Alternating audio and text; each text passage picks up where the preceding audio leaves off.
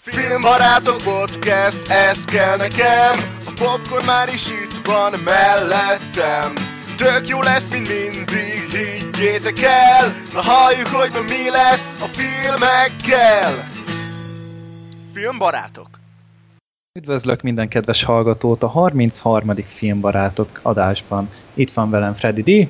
Sziasztok! És én Gergő, sajnos Zoli nem tudott eljönni, úgyhogy át is adom a szót Freddynek. Így van, elvileg hárman lettünk volna, de Zoli így pár órával az adás előtt küldt egy SMS-t, hogy beszart a laptopja, úgyhogy nem tud csatlakozni.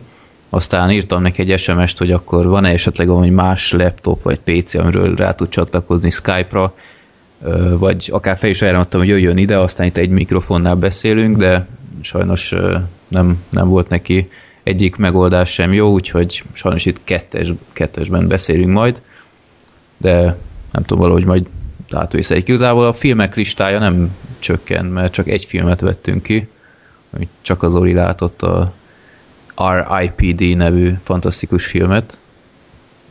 Arról, arról hallottál valami biztatót, vagy te is csak rosszat? Hát semmi jót, semmi jót, tehát amennyit olvastam róla, meg óriási anyagi bukás, kritikailag is, tehát minden téren. Tehát így a nézőket most megmentettük egy 10 percnyi na, savazástól. Uh-huh. De hát az Olinál különösen szórakoztató, úgyhogy igazából kicsit sajnálom is. Hát majd, majd később bepótoljuk biztos. Így van. Öm, jöjjön az elején, miatt még elkezdjük a szokásos rovatokat, jöjjön pár bejelenteni való, mert aztán sok dolog változott itt a filmbarátoknál. Nevezetesen fantasztikus csapatmunkával sikerült összehoznunk, hogy a Filmbarátok Podcast mostantól rajta van iTunes-on. Úgyhogy ez a legnagyobb érdem azt a Gergőt illeti, mert ő állította ezt be, de nem volt egy egyszerű menet, mert... Hát három napot azért el voltunk vele, mire sikerült kis felfogni, hogy mi a baj egyáltalán. Is. Tessék? Mire egyáltalán felfogtuk, hogy mi a baj, mert um, ugyebár azt tudjátok, hogy Mediafire-on keresztül töltjük fel a részeket, és szerintem eddig tökéletesen sikerült, de az iTunes nem fogadja el az ilyet, neki közvetlen letöltési linkkel. Aztán RSS feeden alapszik, aztán készítettem egy RSS feedet, és az se volt jó neki, és nem mondtak, hogy mi a baj, csak az, hogy nem fogadjuk el. Aztán kaptunk segítséget a Doctor Who Hungary podcast-től, és aztán velük közösen sikerült megoldani ezt a problémát, úgyhogy nagyon szépen köszönjük a segítséget. Nélkülük szerintem bajba lettünk volna. Úgyhogy mostantól az iTunes-on is rajta vagyunk, értékeljetek minket, lehetőleg minél magasabb pontszámmal, annak nagyon örülnénk, de írjatok véleményt, már vannak vélemények, illetve pontszámok is. Um, igazából ennyi. Hát, igazából sok ideig úgy voltam vele, hogy nem kell nekem iTunes, mert sok pozitívuma nincs a dolognak, mint, mint feltöltő, mert őszintén szólva így az egész nem nyújt túl sok mindent, mert ad egy nagyon szép felületet, illetve automatikusan letölti az embereknek, ha minden igaz, de most komolyan emberek, értitek, három hetente egy fájlt azért csak sikerül manuálisan is letölteni, hogy, hogy ez ne legyen olyan nagy probléma, de nem panaszkodok, használjátok, ha már megcsináltuk, aztán mindenki boldog. Ezen kívül van egy filmbarátok oldal is, most már filmbarátok.blog.hu, ez amiatt fontos, nem, egyrészt mert kellett az iTuneshoz, de ott oldalt, hogyha felmentek a filmbarátok.blog.hu oldalra, van egy RSS, amire közvetlenül is feliratkozhattok, ha azt szeretnétek használni, és ami a legfontosabb, mostantól, ha úgy vagytok vele, hogy megnéztem most a, nem tudom én, az utolsó műszak című filmet, érdekel, hogy ők mit beszéltek róla, akkor jobb oldalt van egy keresőmező, és ott beírjátok, hogy utolsó műszak, és utána kiköpi, hogy melyik adásban beszéltünk erről. Úgyhogy szerintem ez egy abszolút új és hasznos funkció, úgyhogy használjátok ezt is egészséggel, emellett még muszáj megemlítenem a Facebook oldalt, Filmbarátok Podcast keresétek ott, illetve a Youtube-on is már fenn vagyunk, oda is felkülnek az adások, illetve mindenféle plusz dolgok, mint kivágott jelenet, a múltkori az nagyon pikáns lett, és bejött az embereknek, úgyhogy ha nem hallottátok még, akkor mindenképpen pótoljátok.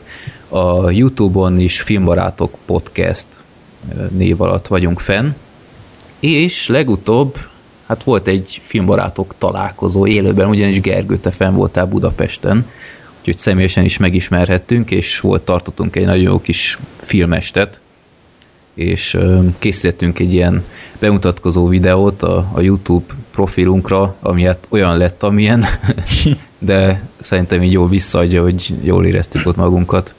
Igen, igen, egy mindenképpen egy maradandó élmény volt, és ezúttal is köszönöm még egyszer, hogy vendégül láttál, és igazán nincs mit. És ezek az anyagok is azért legalább szemléltetnek valamit, hogy, hogy azért megvan itt a hangulat. Jó, jó, kis, jó kis délután este volt. Bizony. És megtudtuk, hogy Gyurcsány Ferencre hasonlítasz, mert mert Ezt szeretném a... jövőben elkerülni. De, de egyébként így, így elolvastam ezt a mondatot, írták a videónál, hogy Gergő úgy néz ki, mint Gyurcsány Ferenc, és és így elolvastam, és mint hogyha valami villámcsapás, hogy te úristen, tényleg. De még nem mondják, nem jössz rá? Nem, egyébként Addig tényleg most. nem, de, de valami, így, valami így, így, valami jelzés így volt, hogy Gergővel valami nem stimmel. nem tudom, hogy nem nyom, de, de amint ezt elolvastam, így, így ránéztem, hát ez elképzelhető, hogy nem jöttem rá magamtól, de nem, nem fogunk ezzel gúnyolni, Feri, úgyhogy csak, csak megemlítem, hogy van Ilyen valami hasonlóság igen. köztetek, legalábbis kinézetre. Másban remélhetőleg nincs. Hát én nem tudom. Ha, ha nem akarsz miniszterelnök lenni, akkor szerintem egyenlőre ennyi elég. Nincsenek ilyen ambícióim. Azt jól is teszed. Um, hm, hm, hm. Akkor ezeket... Ja, amit még el kell mondani. Sokszor kérdezik az emberek, hogy van a népakarata rovatunk, ami annyit jelent, hogy ti küldtök filmeket egy bizonyos címvonal fölött, ezt én kiszűröm, hogy azért a Asylum filmek és társaikat azért kiszelektálom. Ha azt szeretnétek, hogy a népakaratba rovadba bekerüljön a filmetek, hogy mi nézzük meg, és um, utána kitárgyaljuk az azt követő adásban, akkor küldjetek el egy e-mailt a rosszpcjátékok kukacgmail.com címre, egy fő, max. három filmet küldhet, mert azért legyenek fair a, fairek a viszonyok, és utána ezt szépen beírom egy Excel listára, és Excel táblázatba, és utána adás közben a random.org oldal segítségével kisorsolom, hogy akkor miről tárgyalunk legközelebb. Legutóbb a Dia vámpírvadász lett kiválasztva, erről majd az adás végén beszélünk, és most sorsoljunk, Gergő, vagy a villámkérdések után mit szólsz? Hát sorsoljunk most, hogyha Sorsoljunk. már szóba Legyünk túl rajta? Okay. Úgy van. Na, akkor már nagyon sok beadvány van a népakarata rovadban, már 266-nál tartunk. Jézus. És viszont már kezd egyre többször ismétlődni egy-egy film, ami teljes döbbenet, hogy ezt már, amikor itt voltál, itt voltál, akkor meséltem is neked, hogy talán a legtöbbet beküldött film ebbe a rovatba a német Napola című film, egy ilyen Hitler Jugendről szól az egész. Én nem tudom, mi az oka ennek emberek, tehát valaki mondja már meg, aki ezt beküldte, hogy miért küldik ezt ennyien, mert, mert az oké, okay, hogy egész jó kis film, nekem is megvan DVD-n, de, de torony magasan ez vezet, és nem, nem értem miért. Esetleg rendszeresen adják tévében, vagy, vagy én nem tudom. Hát lehet valami olyan komoly benyomást tett rájuk, amit kíváncsiak, hogy nálunk mit ér egy ilyen film talán. Lehet. Én mondom, én nem bánom, ha ki, kisorsoljuk, de egyszerűen nem, én nem értem, mert hogyha ilyen nagyon vitatott tematikájú film, vagy, vagy ilyesmi, akkor azt mondom, hogy oké, okay, de, de na mindegy, nem tudom. Ha valaki tudja a választ, akkor küldje. Esetleg fel van Youtube-on, a teljes film, gondolom ez is lehet egy magyarázat, hogy miért küldik be sokan, nem tudom. Minden esetre akkor sorsolunk a 34. adásban a 186-os film. Nyomok egy effektet.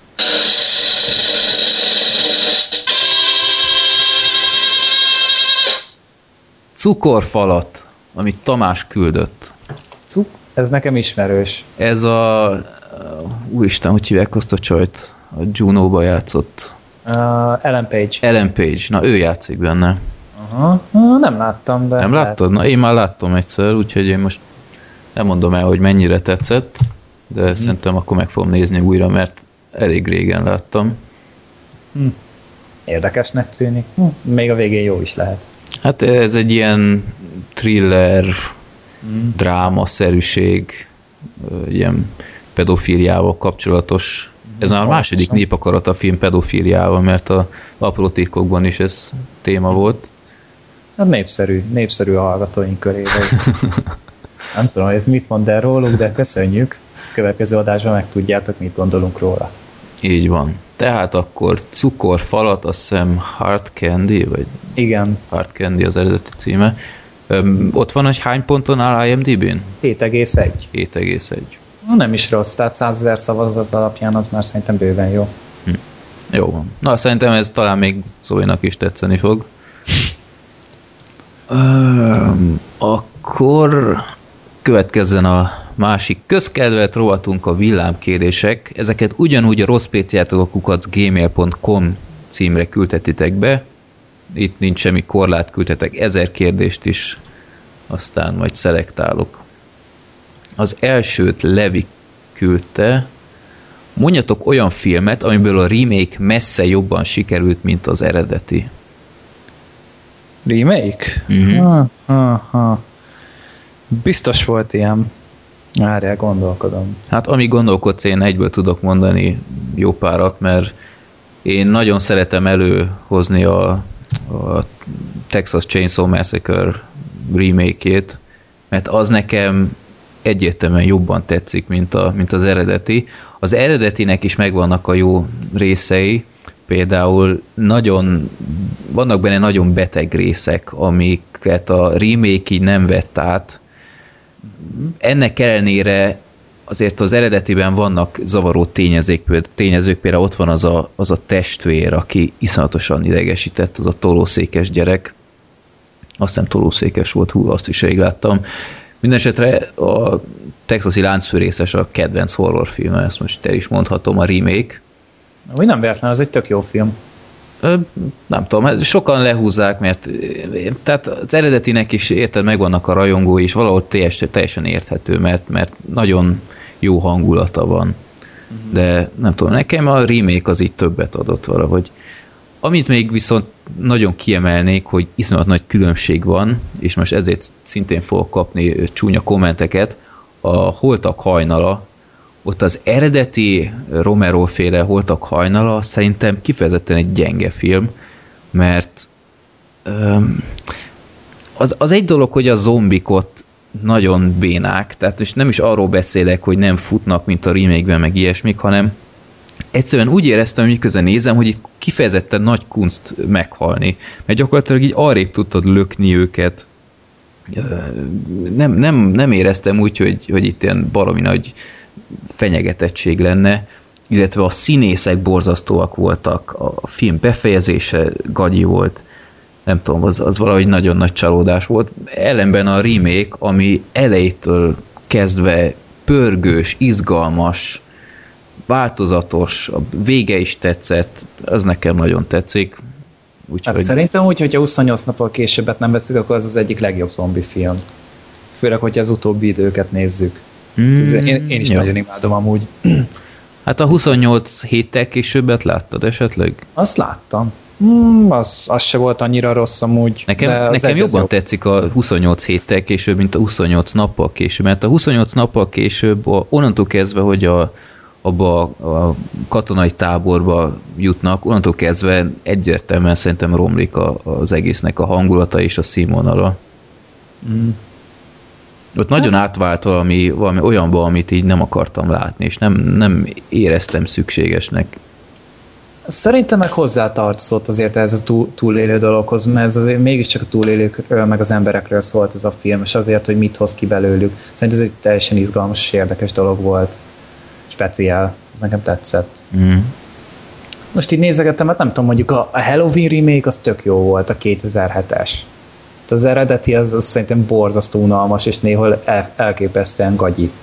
Mm-hmm. Halloween is, izé Rob Zombie, mi az remake a 2007-ben, és szerintem ez teljesen vállalható film volt. Mhm. még kicsit jobban el is mélyedtek a Mike Myersnek a karakterébe. És így nézegetek ilyen remake listát, meg mondjuk nem látványosan, de mondjuk jobb, mint az eredeti, az például a tetovált lány. Tehát a, a Spél is szerintem teljesen fasza, de a David Fincheres az, az, az azért jobb volt. Nekem az jobban tetszett nála. Hát meg akár lehetne mondani a, a dolognál is, mert elvileg Azt a mondjuk ott nem láttam az eredetit. Carpenter féle dolog az sem az első, úgyhogy Uh-huh, azt tudom. De hát a Carpenteres is tök jó. hát teljesen, csak azért, azért mondom, hogy volt még az 50-es évekbeli is, tehát igazából a Carpenteres is remake-nek tekinthető, Hát igen, igen. Ez mindenképpen. meg a remake remake is jó volt, vagy prequel, vagy nem tudom minek nevezem. Hát folytatás, de mégse az, szóval ilyen, az ilyen furcsa. Úgyhogy én semmiképpen nem vagyok az a fajta, aki megjelenik egy remake, aztán egyből a mágiára vetném, hogy ez micsoda szentségtörés és hasonlók, mert, mert sokszor úgy vagyok vele, hogy ha fogja az eredeti eszmélyiségét és hangulatát, és, és kiavítja annak hibáit, akkor akár egy jó dolog is kisülhet belőle, csak hát sokszor nem, nem ez a végeredmény. Uh-huh. Hát vagy ö, ugyanez a például az Oldboy-nál mondjuk ott azért egy kicsit zavaró, mert az nem is egy régi film szerintem. Uh-huh. És akkor már idén ugye egyből jön a remake belőle, miközben az a film 12 éves talán, és sem, semmivel nem látszik az öregedés rajta. Tehát én mondjuk azt szerettem is, szóval lehet, hogy elmegyek rá a moziba idén, csak nem tudom, hogy van-e, szükség van-e rá egyáltalán. Mert te meg, rólad meg tudom, hogy neked meg nem tetszett pont az Oldboy. Nem tudom, többet vártam tőle, tehát ahhoz képest, hogy milyen nagy kultikus visszhangja volt, meg minden, nem tudom, olyan, olyan nagyon művészkedős volt szerintem. Ah, szerintem még a, te, a teljesen tűrhető ö, keretek között mozog, mozgott. Engem inkább, olyan, inkább olyan klasszikus bosszú filmet vártam tőle. Mhm. A vége az tényleg ütős volt, de így nem éreztem úgy, hogy így kárpótolt volna az előzőekért, mert, mert a cellás rész is, rész, na, cellás rész is szerintem lehetett volna hosszabb, meg, meg nem tudom, az a... Az amikor a be van zárva, aha, te tovább nézted volna? Én Szerintem simán. pont elég volt. nem tudom, szerintem az, az úgy érdekelt volna.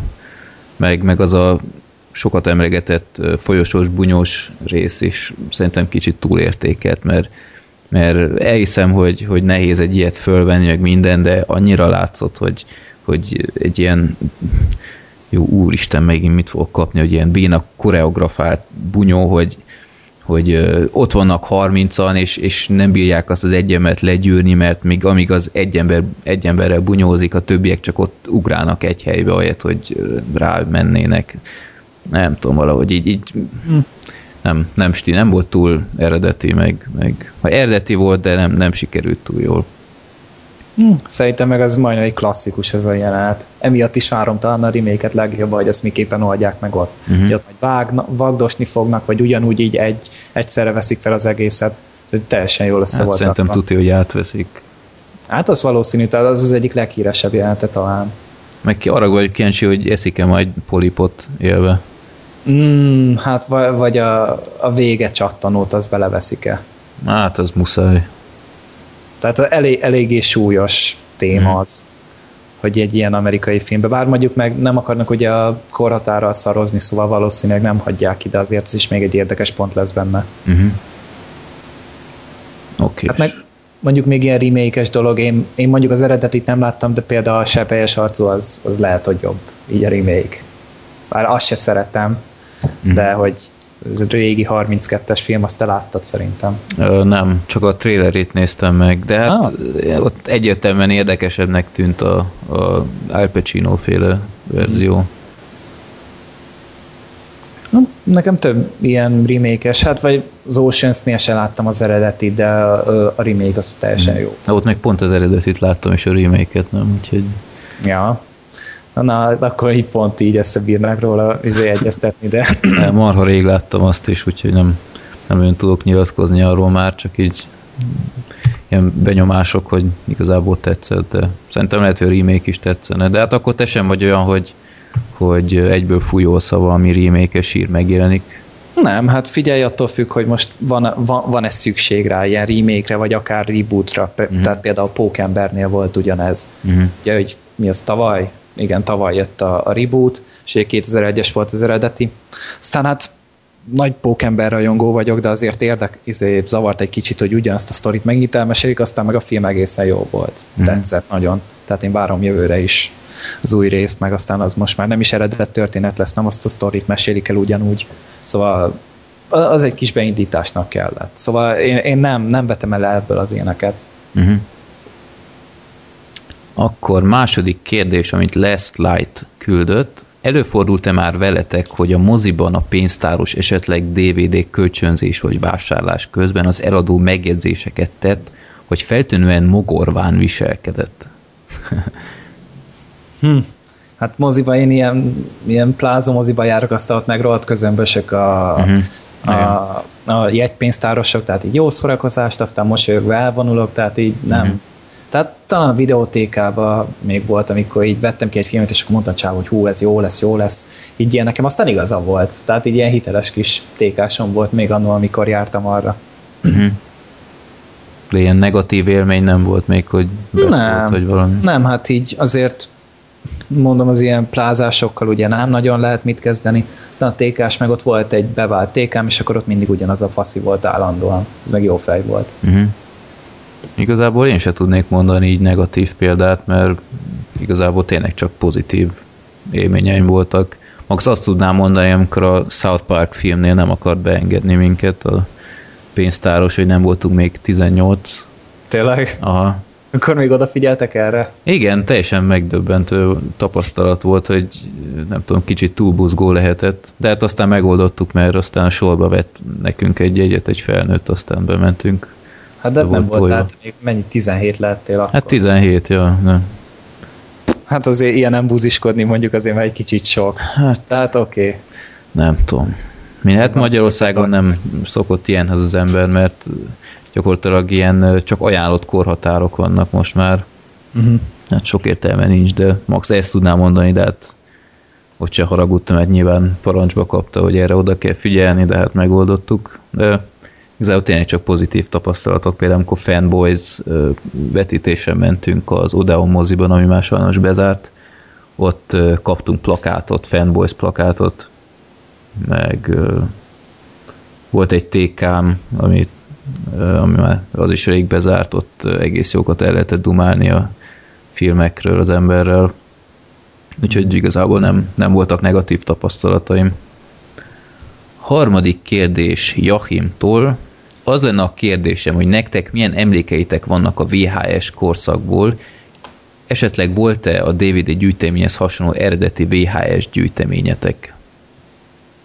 Hát volt. Tehát így én már abban a korszakban születtem, amikor már így elkezdtem így komolyabban így eljutni odáig, hogy magamtól megnézek egy filmet, akkor már így bekerültek a DVD-k, de volt persze jó pár VHS, meg én tévéről mondjuk ugye VHS rögzítettünk, tehát úgy, úgy néztem rongyosra például a preszkesetek betörőket, vagy ilyenek, de hát volt néhány eredeti ilyen VHS, tehát ilyen Harry Potter 2, Pókember, Gyűrűk ura, mm-hmm. tehát mhm. ezek meg voltak mondjuk kazettán, meg ezek a mesék ugye hogy egy gyerek elfoglalja magát vele, aztán így nézegettem az ilyeneket. Uh-huh. Hát én, én vettem VHS kazettákat, de hát messze nem annyi, mint most DVD-n. Úgyhogy még most is megvannak valahol, de hát a videomagnó is így el van rakva, tehát hozzá sincs kötve a, tévéhez, de nem tudom, ilyen 20 25 kazettám lehetett, de pff, nem, olyan nagy VHS gyűjteményem nem volt. Azt viszont hozzátenném, hogy így nem tudom, emlékszel-e, hogy mennyibe kerültek így egy VHS kiadványok. Mert Mondjuk egy újabb, frissen egy, megjelent film? Igen. Hát olcsóbb, mint egy DVD, szerintem 2000-3000. De ez az ezredforduló környékén, tehát akkor már ugye lecsengőben is volt, meg már az árak is emelkedtek. Úgy emlékszem, hogy ilyen kettő körül volt valahogy. Ö, szerintem én, ha nem csalnak az emlékeim, szerintem 3000 volt úgy a standard ár.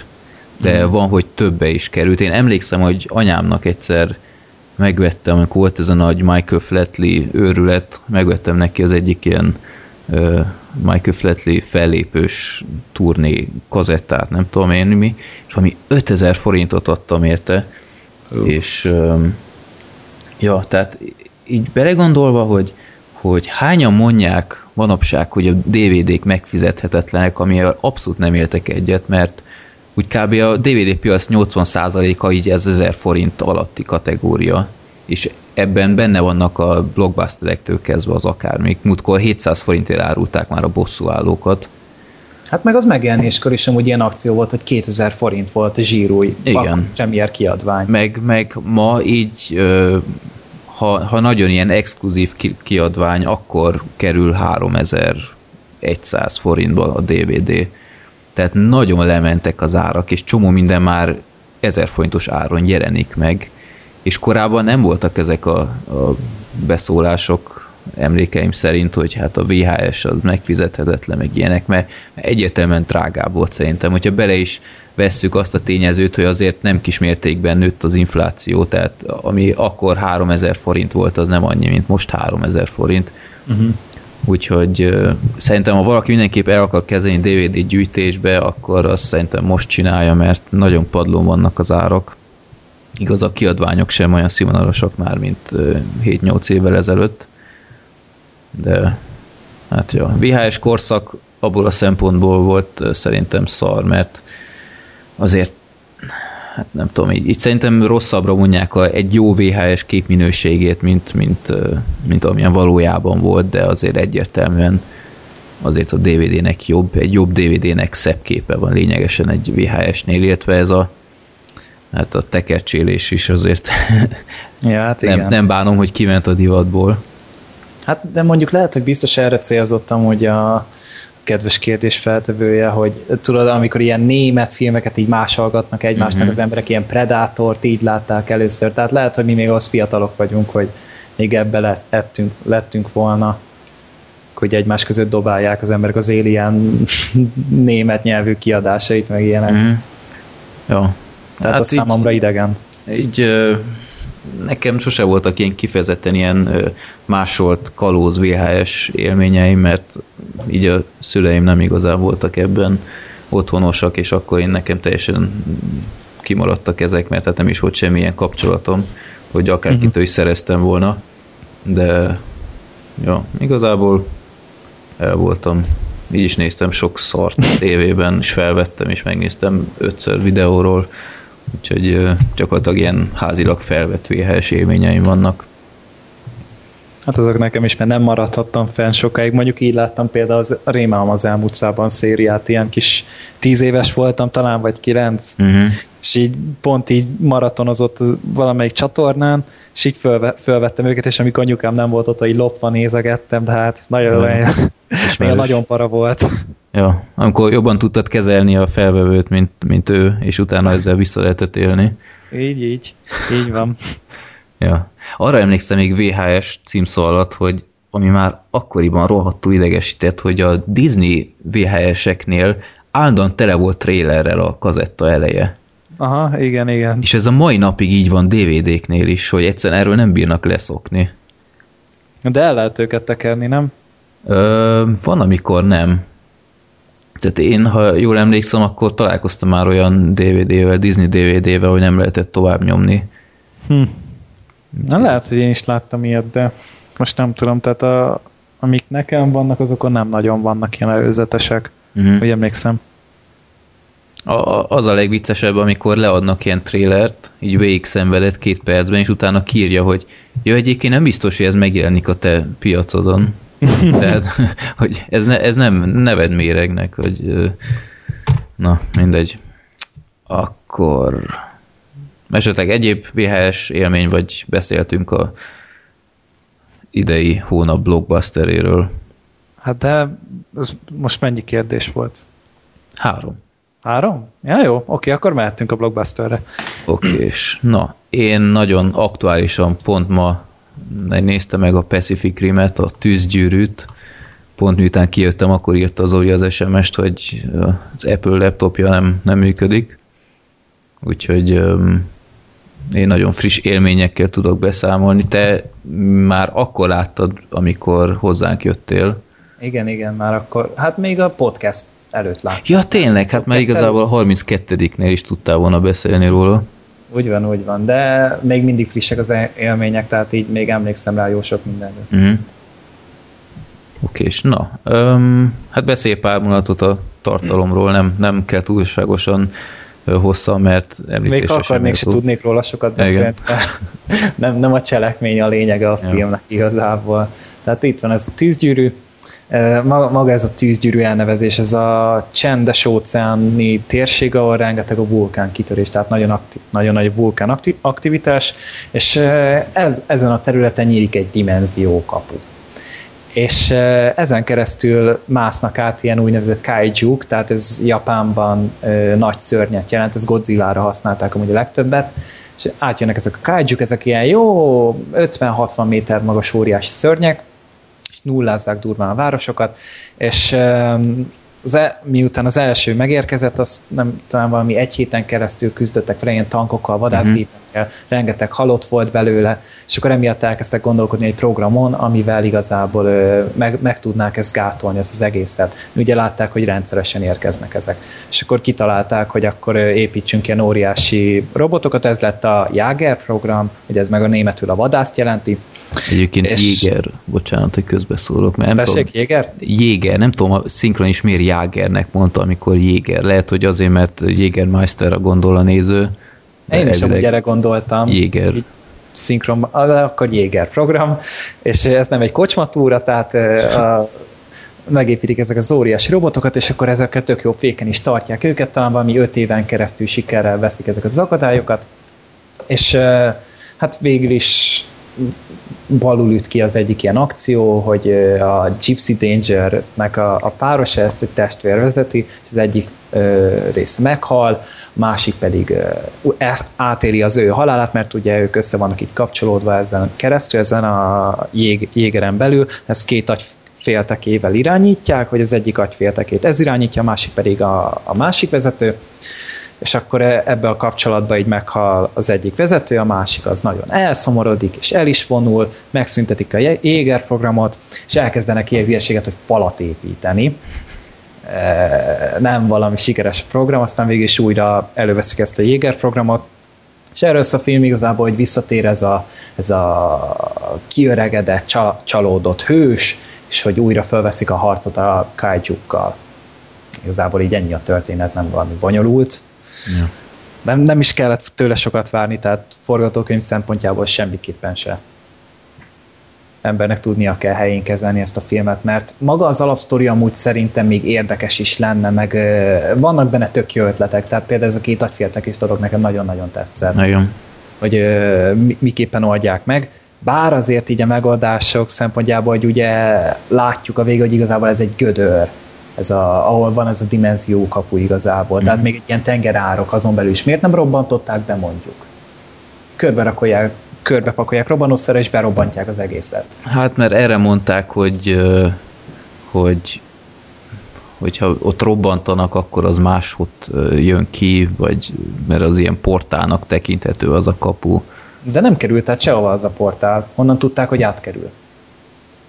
Hát azt később mondták, hát ott a végén ez a vonalkód hasonlatot használták, hogy anélkül most... Ja, igen, igen. Azt tudom, de hát, hogy portál, azt szerintem nem került át egyszer se. Az mindig ugyanonnan jöttek ki.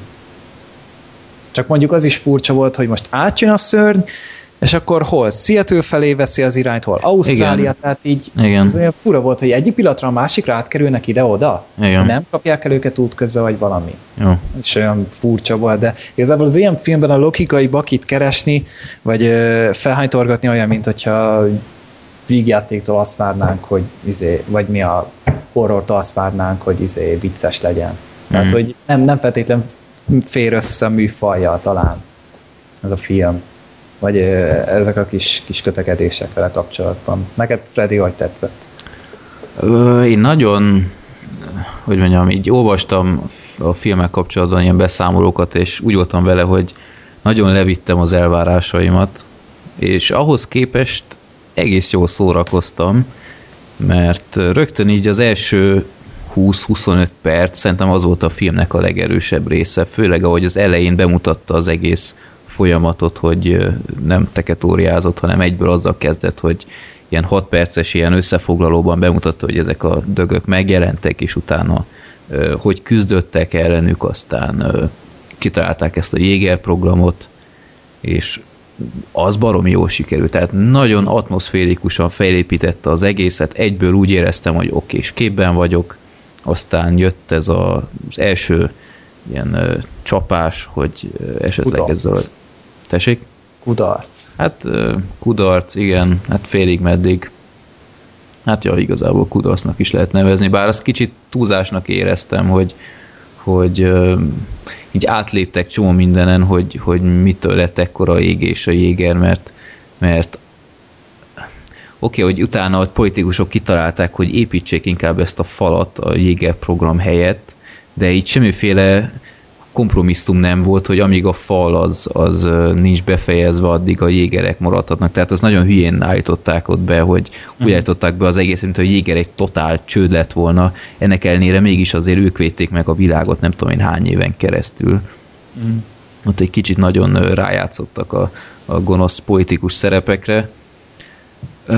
A filmnek egyértelműen a, a látványos részei azok voltak a legjobbak. Így gyakorlatilag ilyen CGI pornó az egész. Tehát... Kegyetlen módon nézett ki a film. Hogy? Valami, valami eszméletlen módon nézett ki. Igen.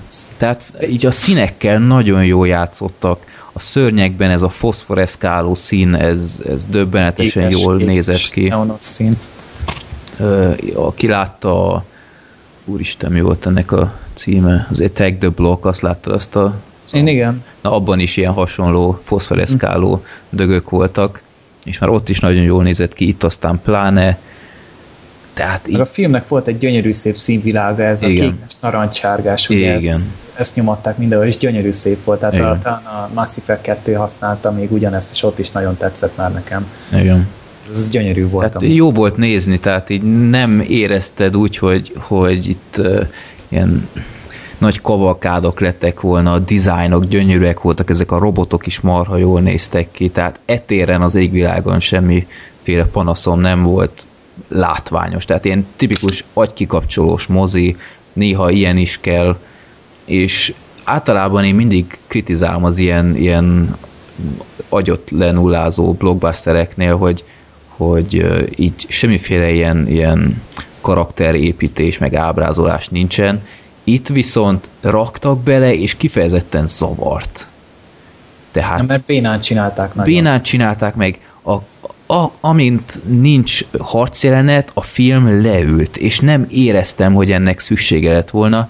Például beraktak ilyen időhúzó melodrámákat, hogy, hogy ki lesz a másodpilótája ennek az embernek, és a, a, van egy női szereplő, hogy jaj, annak milyen drámája van, meg ja Istenkém, meg a, meg a vezetőkvel is miféle kapcsolata van, és utána, hogy, hogy nem lehető a másodpilóta, aztán mégis, és annyira egyértelmű volt, hogy úgy is, úgy is ő lesz a másodpilóta, mert, mert nem is volt más opció, mert ott beraktak ilyen statisztákat, de hát egyértelmű, hogy nem azok lesznek, és, és erre egy elpocsékoltak 20 percet, így nem éreztem szükségesnek, a párbeszédek helyenként kínosak voltak. Helyenként.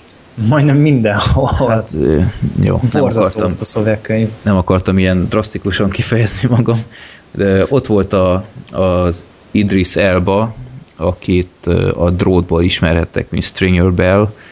Hát én nem tudom, tehát ez a szerep, ez nagyon nagyon nem illett hozzá, vagy egy, Szerintem meg ő volt a legjobb. de nagyon szint alatt adta el magát, tehát ő, ő azért nem egy rossz színész, és ez a karakter, amit ő játszott, hogy, hogy nézzél szigorúan, beszélj félmondatokban, adjál utasítást mogolván, hogy én adom a parancsokat, meg ne érjen hozzám, ez az első szabály, második szabály, ne érjen hozzám, érted? Mi, mi ez? Tehát ezt, ezt akárki eljátszhatta volna, ez, ezt Gesztesi Károly is eljátszhatta volna, és, és negyed annyiba, sőt, század annyiba került volna, nem tudom, tehát így, így úgy, úgy a karakterek úgy összességében nem tetszettek, és a, a színészek sem tetszettek, ez a japán csaj is helyenként Ez olyan, Borzalmas volt. olyan párgyú nézett, és egyszer nem tudtam elhinni, hogy, hogy most komolyan, most erre van szükség ebben a filmben. De a magyar szinkron még rá is tromfolt Igen.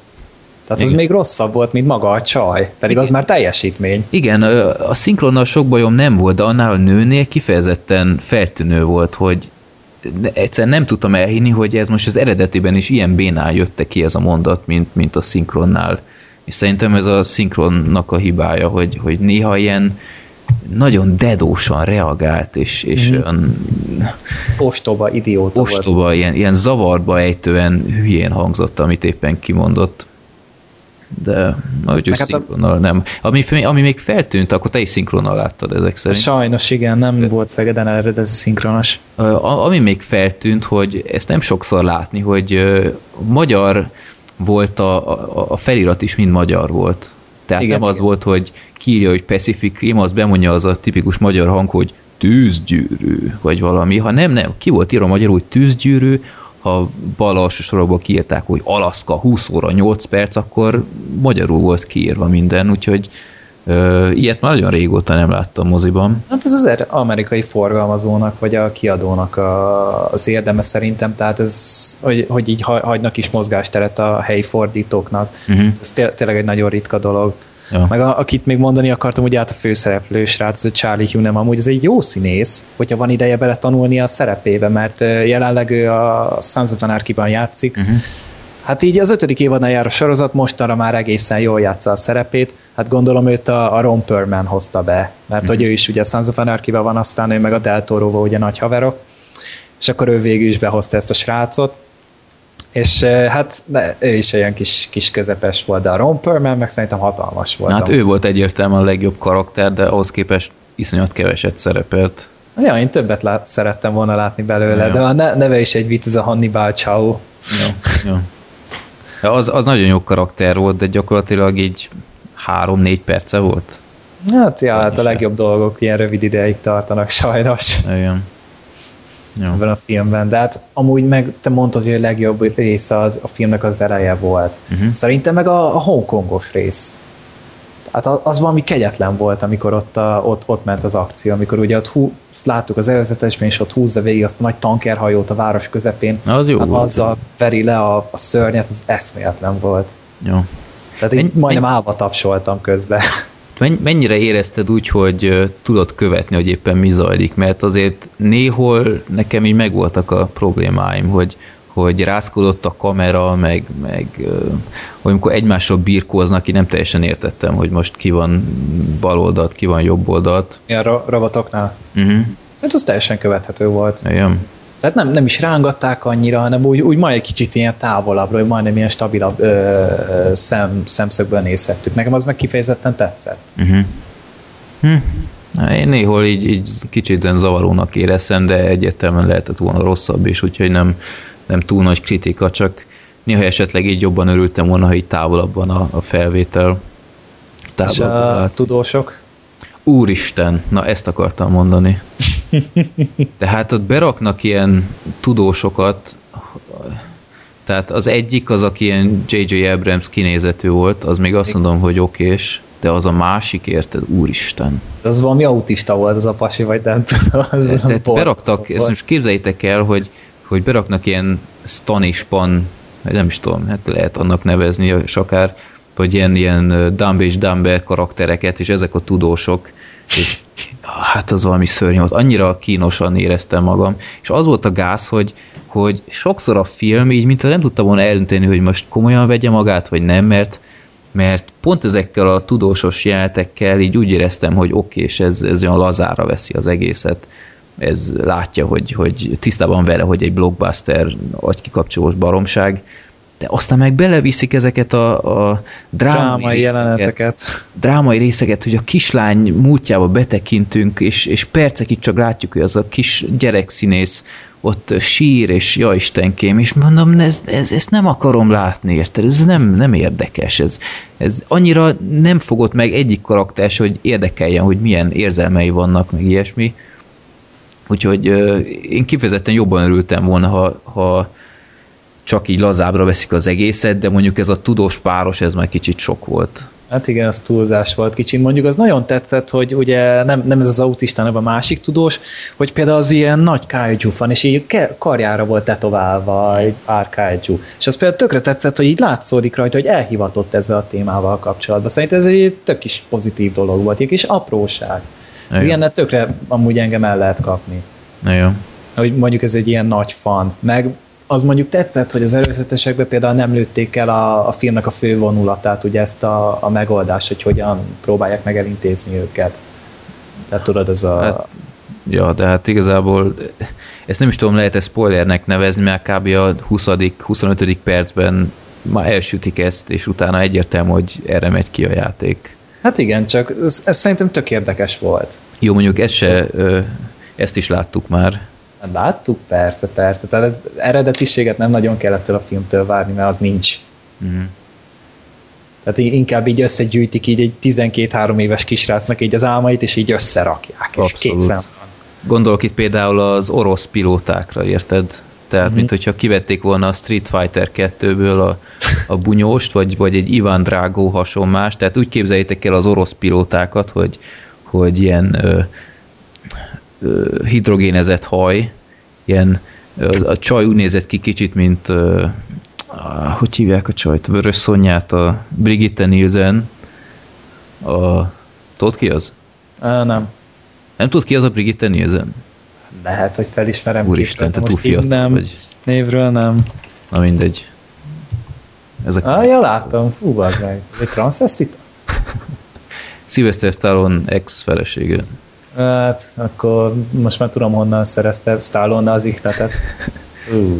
Na minden esetre ilyen, ilyen hidrogénezett hajú, ilyen szörnyek, nem tudom, annyira sztereotíp orosz uh-huh. hollywoodi kép, borzasztó volt, meg, meg az nem tetszett még, hogy a pilóták között volt ez az idióta ilyen, ilyen versengés, hogy, hogy uh-huh. te nem tudsz annyit, mint mi, meg tehát mint hogyha, mint hogyha nem közös érdekük lett volna, hogy ott megmentsék egymás seggét, ez nem autóverseny volt. Nem tudom, ezt így hanem kicsit... inkább ilyen farok méregetés ment folyamatosan olyan fölösleges szinten. Igen, tehát nem, nem éreztem, úgyhogy erre tényleg szükség lett volna, de én élveztem a filmet úgy nagy vonalakban, tehát én... Ez szórakoztató volt. Igen. Hát 30 Maga percet simán ki lehetett volna vágni szerintem, minden, ami dráma és felesleges időhúzás, azt kivághattam volna, és úgy egy paromi pörgős blockbuster lehetett volna, amit szívesen megnéztem volna moziban. Így is szívesen megnéztem, de nem hiszem, hogy másodjára azért bevállalom egy hamar. Hát én másodszorra megnézem majd az angol szinkron miatt, az eredeti hang miatt, mert uh-huh. ez tényleg nagyon rombolt nekem a magyar hang. Uh-huh az, az egy kicsit, kicsit bántó volt. De attól függetlenül, hogy nyár, nyári filmek között egyáltalán nem, nem veszik el közöttük, de mondjuk kiemelkedni sem emelkedik ki annyira. Mm. Így meg lehet nézegetni. Ami még vicces volt, hogy a, a főrobot, annak milyen neve volt. Ja, Gypsy Danger, de Gypsy csak nekünk magyaroknak. Igen, ezt, ezt nem merték a magyarok lefordítani, mert még ilyen politikai botrány lett volna, hogy De hát a többit se fordították le. Tehát például a kínai volt ez a Crimson Typhoon, az simán le lehetett volna fordítani például. Mm. Vagy az orosznak annak mondjuk ilyen T99 vagy milyen neve volt. Cserno Alpha, vagy mi volt?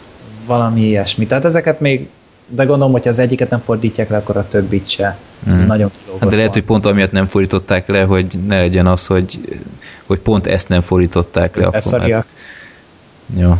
Hát most fi, ez nem jött volna ki, hogy üljetek be a cigány veszedelembe, mert az, az húzós. ja. hát, nem, annyira nem voltam úgy bántó, de mm. most, most éppen ez a cigányos dolog, de ja Na, vagy még angolul én egyszer benevezek rá. Bár mondjuk ezen a filmen azért sokat segített megint csak a mozivászon. Igen, egyértelmű. Otthon azért lett bármekkora téved, bármilyen hangrendszered, de nem lesz olyan. Nem lesz olyan. Uh-huh. mennyire érezted úgy, hogy ez Guillermo del Toro? Mert én őszintén szóval semennyire nem vettem volna észre, hogy ezt ő rendezte.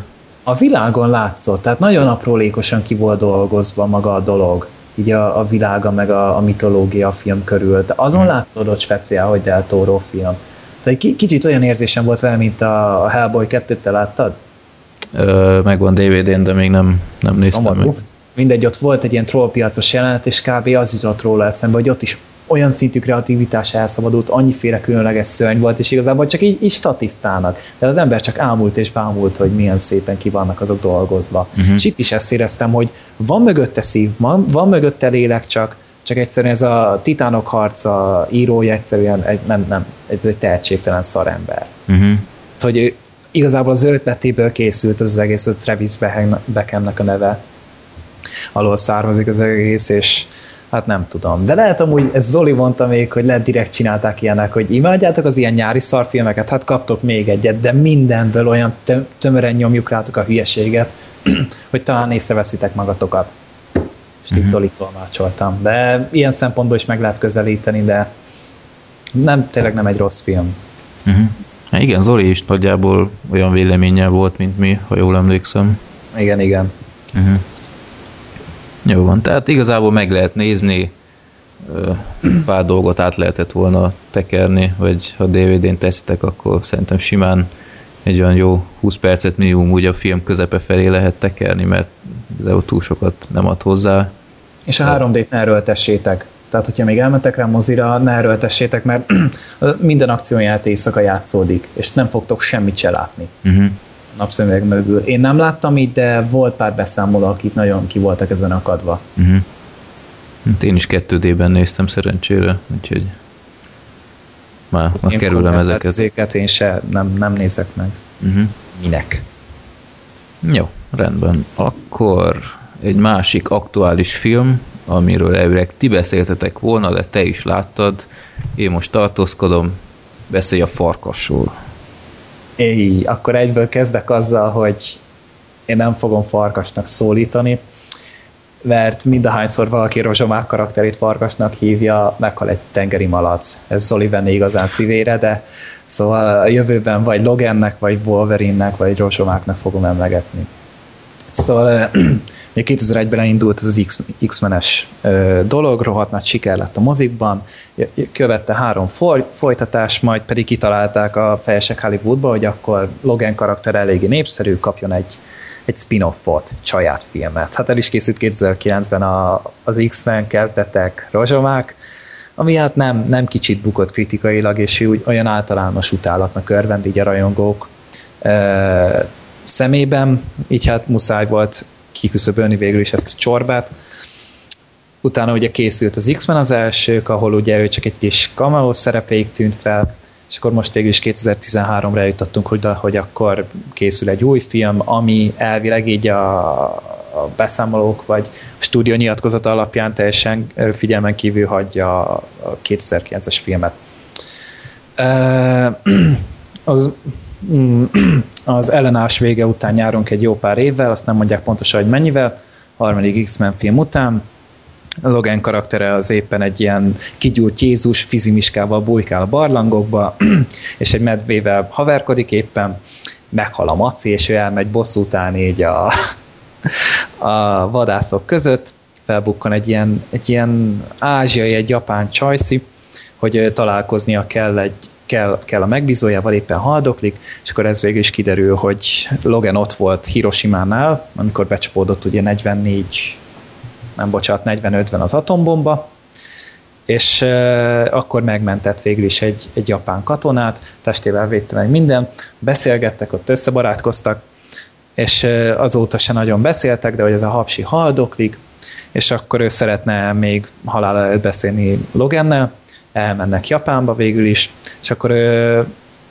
ez a japán faszi felajánlja neki, hogy megfosztja a halhatatlanság terhétől, mert ugye Logan az már valami 160 éves talán, tehát ez így a filmen kívül ma, olvastam talán valahol, hogy 200 éves körül járhat. Tehát így nagyon nagy ter számára halhatatlanság, ugye mindenki meghal körülte, aki szeret, pedig tovább él, tehát elpusztíthatatlan igazából ugye a csontváza miatt is ugye adamantiumból van, és akkor felajánlja ez a faszi, hogy megfosztaná tőle, és ő pedig élhetne ugye tovább.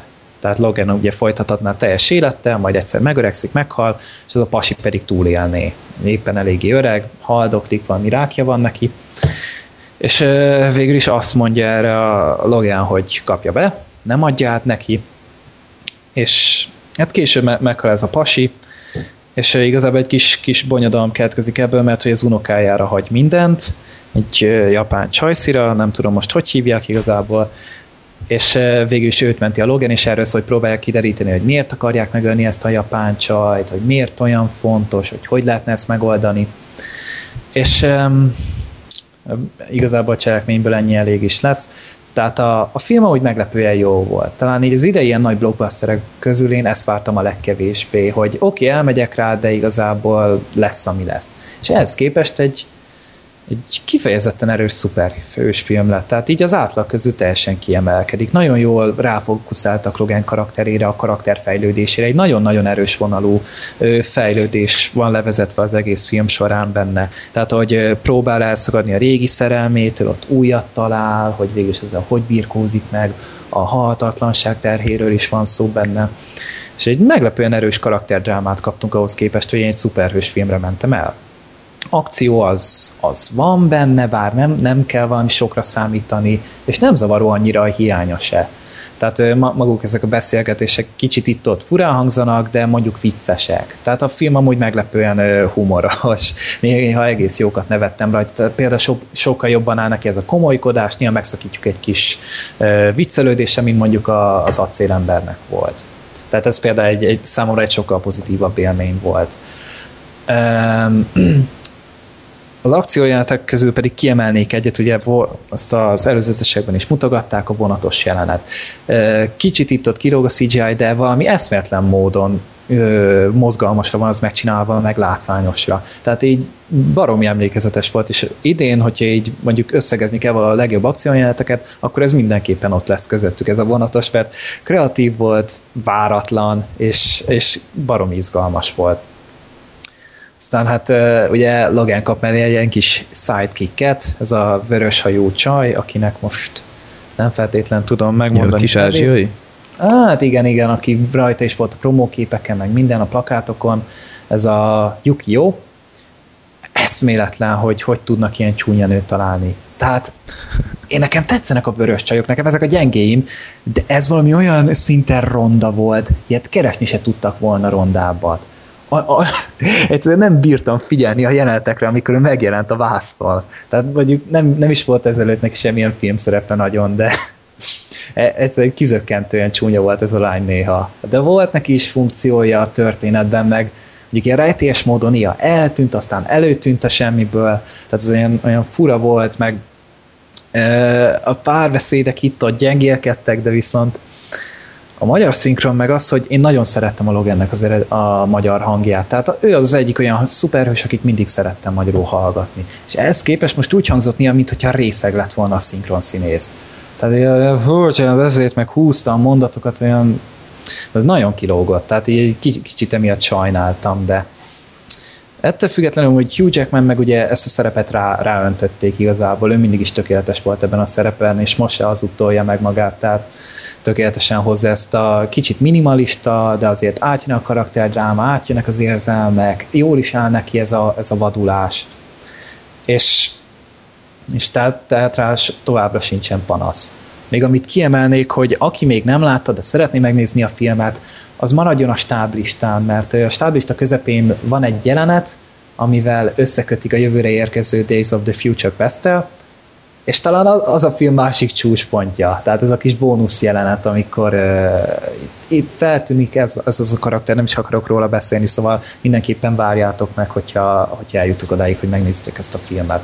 Meg ajánlom tényleg meleg szívvel, mert ez abszolút meglepetés volt számomra. És 126 perces játékidő igazából fel. Csak ültem, néztem így, zajlottak az események, de mégse akart akarta rányomni azt az elképesztő monumentalitását. Tehát az is tetszett, hogy nem, nem volt ilyen rohadtul megalomán a film, hogy már annyiszor láttam ledönteni egész városokat, meg országokat így idén a moziban, és ehhez képest itt így kardoznak, meg karmolásznak, meg rugdossák egymást, tehát se, semmilyen ilyen kimagaslóan ö, megalomán dolog, és mégse hiányzott belőle. Nagyon jól állt a filmek, ez egy kicsit ilyen földhöz ragadtabb dolog volt így a, akár a tűzgyűrűhöz, akár az acélemberhez képest.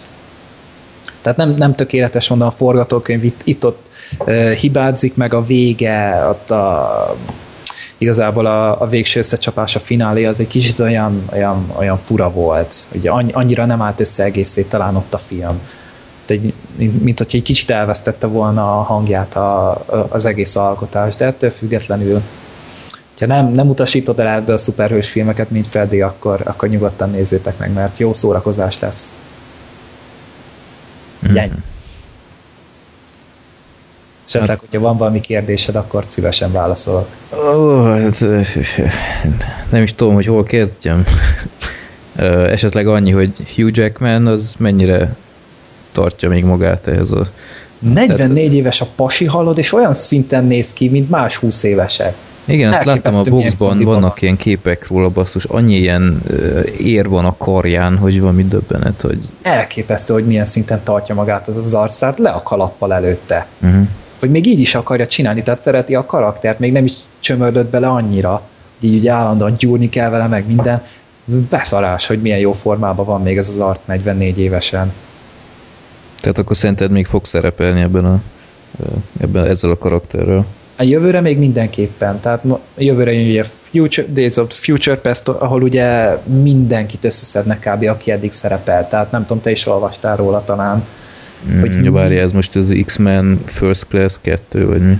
Hát kettő, de igazából én már ezt inkább egy ilyen folytatásfélnek gondolom a, akár ennek, vagy az X-Men 3-nak, tehát mindenki elő fog kerülni a, a Magneto, vagy na, hülyeséget beszélek, Ian McKinnon, Patrick Stewart, visszatér a Hugh Jackman, Halle Berry visszajön, tehát tényleg rengeteg arcot vissza fognak hozni.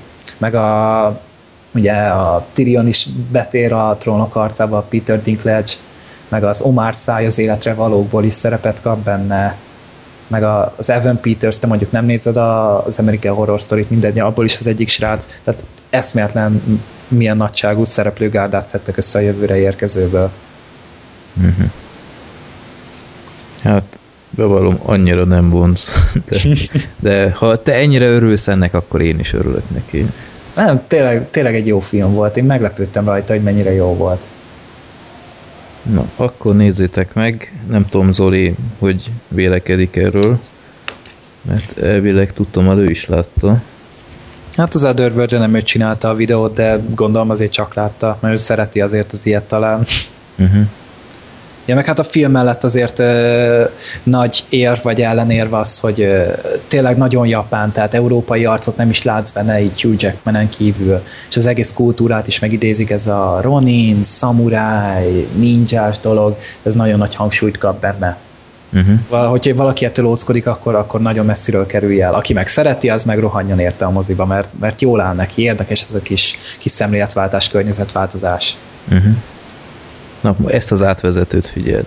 Apropó ázsiai emberek, a következő filmben is vannak ázsiai emberek, ugyanis láttuk mindketten a Vasöklő férfi című filmet. Amit szólsz? Hát, ez Közepes. csodálatos volt. ez Black Sheepnek jobban szokott lenni. Öm, teljes megdöbbenéssel olvastam, hogy te láttad a vasöklű férfit, amiben Russell Crowe szerepel. Nem miatta néztem meg. Hát de hát ez, azt hittem ez nálad már ilyen kizáró tényező. Megnéztem a Benfentest is. Na jó, de hát azt uh, ott kényszerítettelek. de rossz nekem. Hát amúgy nem, tényleg nem miatta, tehát így érdekelt maga ez a, az egész ilyen nagyon nagy baromságnak tűnt az egész film. Tehát nálam akkor már félig nyert ugye van uh-huh. dolognak.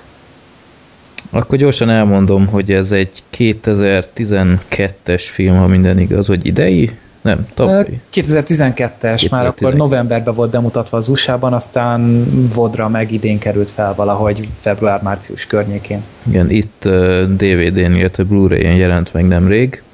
Ez egy kung fu film, amit a Wu-Tang Clanből ismerős RZA nevű rapper készített, illetve ő, játsz, ő játsza az egyik főszerepet, vagy a főszerepet akár, illetve ő rendezte. Azt tudni kell, hogy ilyen baromi nagy kung fu rajongó, mert annó Wu-Tang Clan cím alatt adtak is ki kung fu filmeket az USA-ban, tehát ilyen videósorozat volt, DVD sorozat is, hogy Wu-Tang Clan Presents, nem tudom én, ez, a, ez meg az, tehát ilyen... Ezt láttad? Én erről egy ilyen videót láttam, a James Rolfe csinált erről egy videót. uh-huh. hogy ezeket ők így kiadták, amik még sose jelentek meg az USA-ban, ők meg forgalmazták, úgyhogy ez szerintem mindenképpen egy tök jó dolog, hogy mutatja, hogy ő mennyire elszánt e témában, és aztán hát nagy álmát teljesítette, hogy megrendezte ezt a filmet, elvileg Eli roth közösen, mert ő is azt hiszem a, hát ő volt a producer, meg azt hiszem a forgatókönyvben is közreműködött. Igen, részt vett benne meg. Talán én azt olvastam, hogy Tarantino is beállt oda, mint producer. Ö, nem, Tarantino csak a nevét adta ennek, utána olvastam, mert rögtön azzal kezd a film, hogy Quentin Tarantino Presents, és aztán gyakorlatilag tényleg csak a nevét adta, tehát különösebben nem adott hozzá semmit. Úgyhogy csak Na, nézem a producereket, és nem, ő csak egy presenter néven van. Igen. Tarantino. Tehát ez ilyen marketing trükk. Mm. Hát ő ott Eli roth ő, ő nagy haver, aztán gondolom így megkérte rá, és ő, ő ezt bevállalta. De nem először, ha jól emlékszem, mert azért ő hajlamos, hogy ilyeneket bevállal.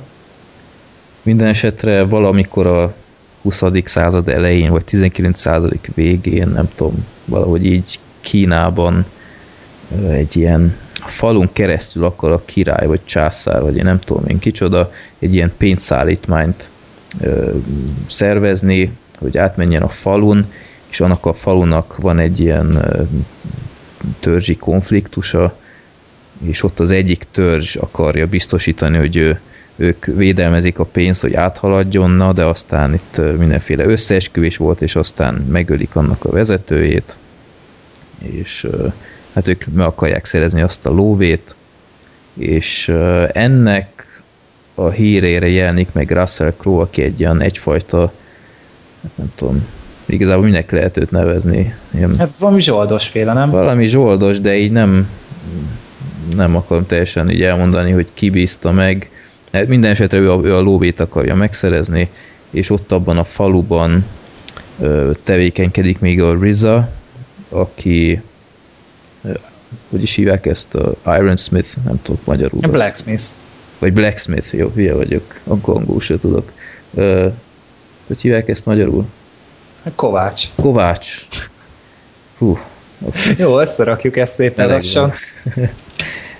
aki egy kovács, és így próbál így magával foglalkozni, kapja megbízásokat, azt elvégzi, de így gyakorlatilag semmi más nem csinál, csak a bordélyházba megy, hogy hogy kedvesével együtt legyen, és leadja a lóvét, amit ott szerez. Hát nem az van, hogy ki akarja onnan vásárolni? Hát ki akarja, de... Nem sok sikerre.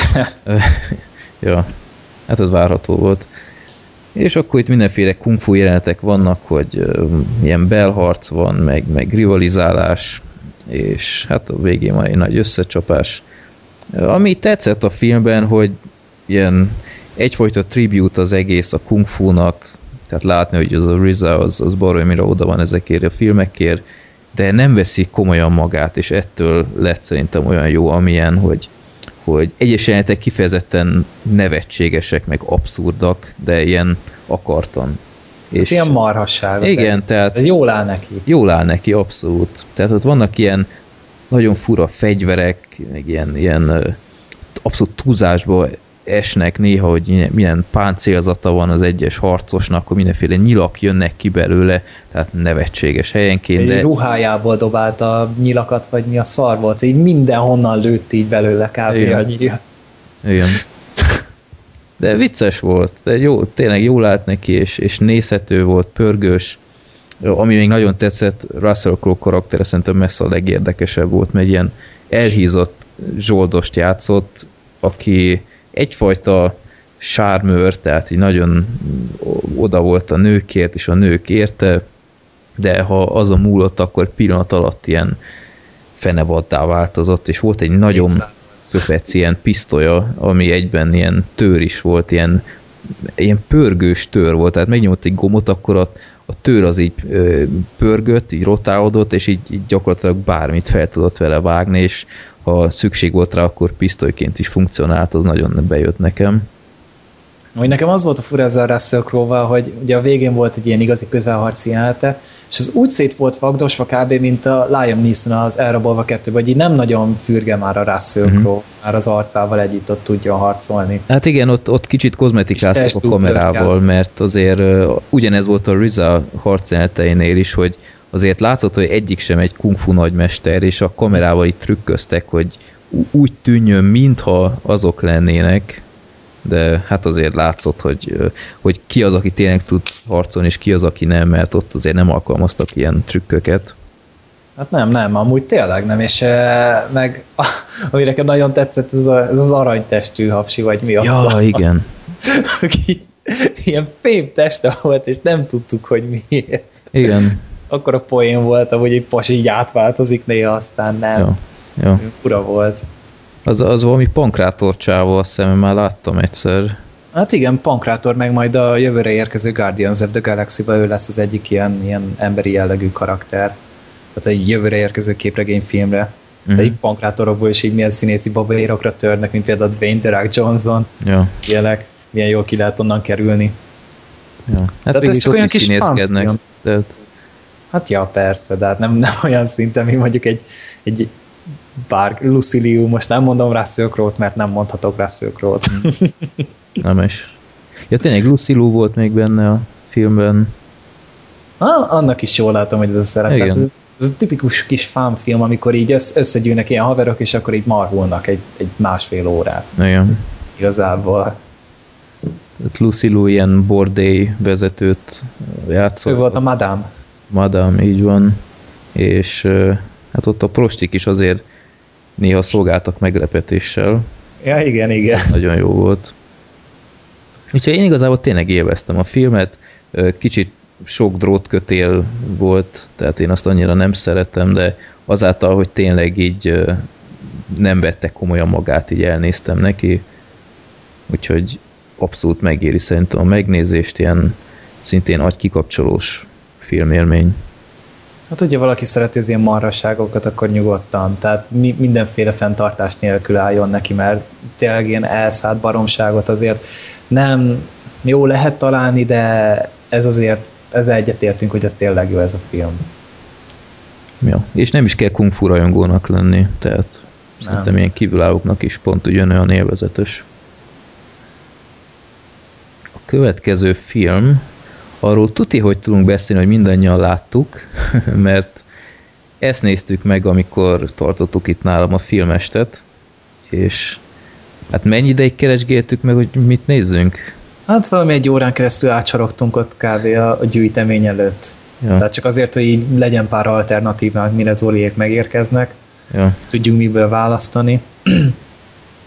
Hát, hát végül is uh, előkerült egy DVD, amit mondom, hogy jó, ez ilyen dupla pak neked, hogy Guy Ritchie pak, izé, bluff, ravasz az agy, és akkor kérdezik, hogy láttam mind a kettőt, hogy tetszett, és te mondtad, hogy a ravasz és az agyot nem láttad még.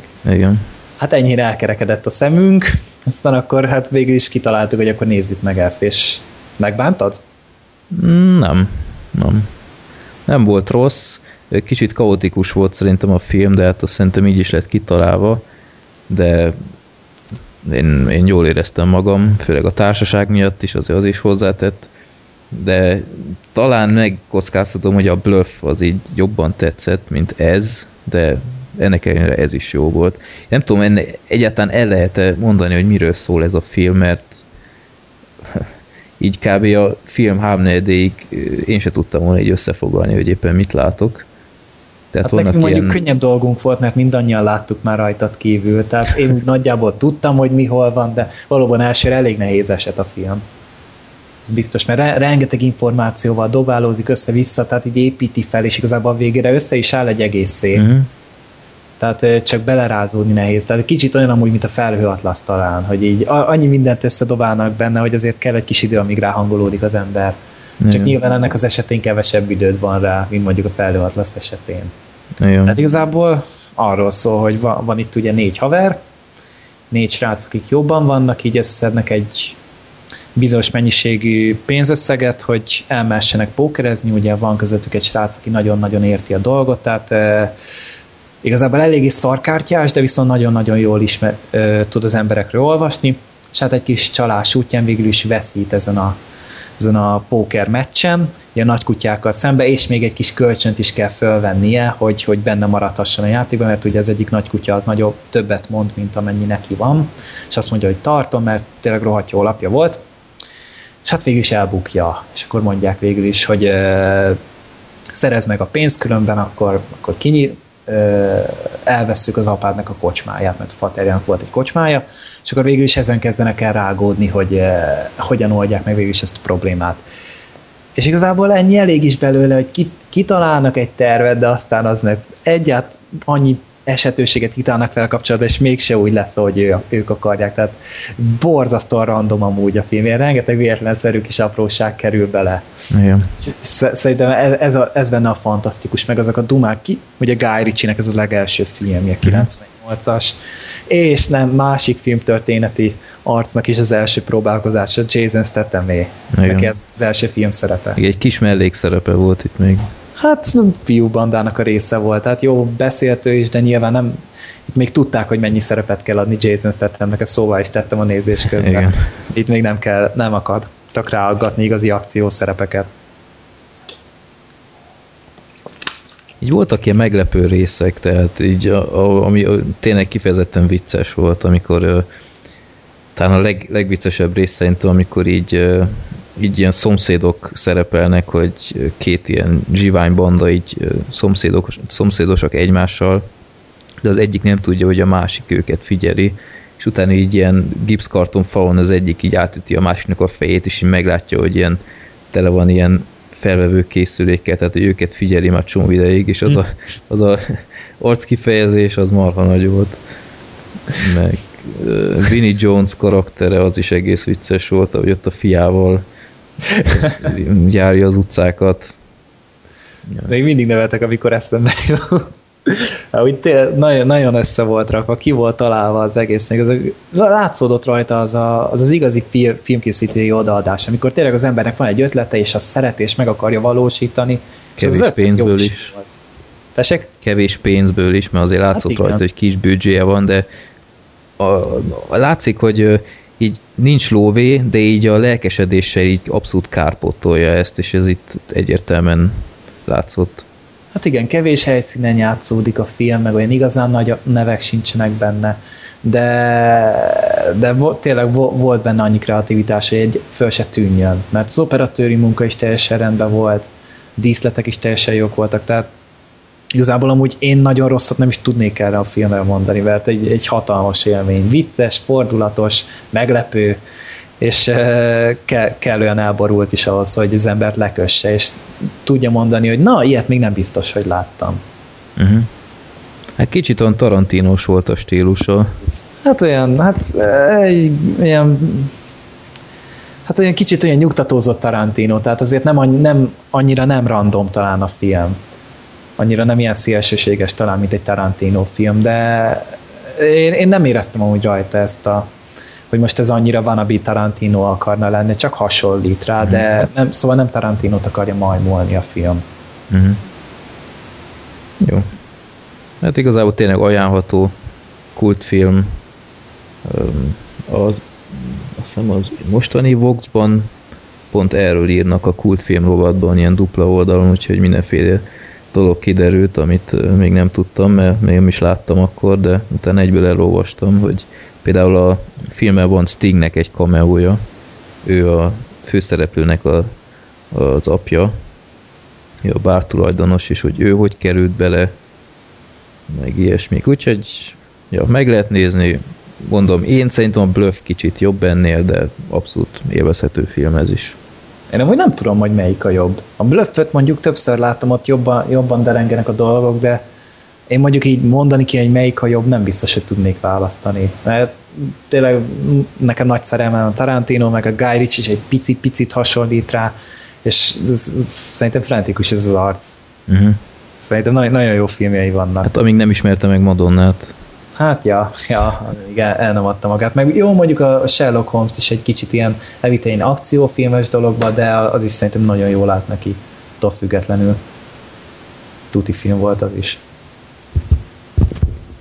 Akkor majd legközelebb jössz, aztán esetleg előre lehet tervezni, mit akarunk megnézni, hogy ne egy órát válogassunk ott.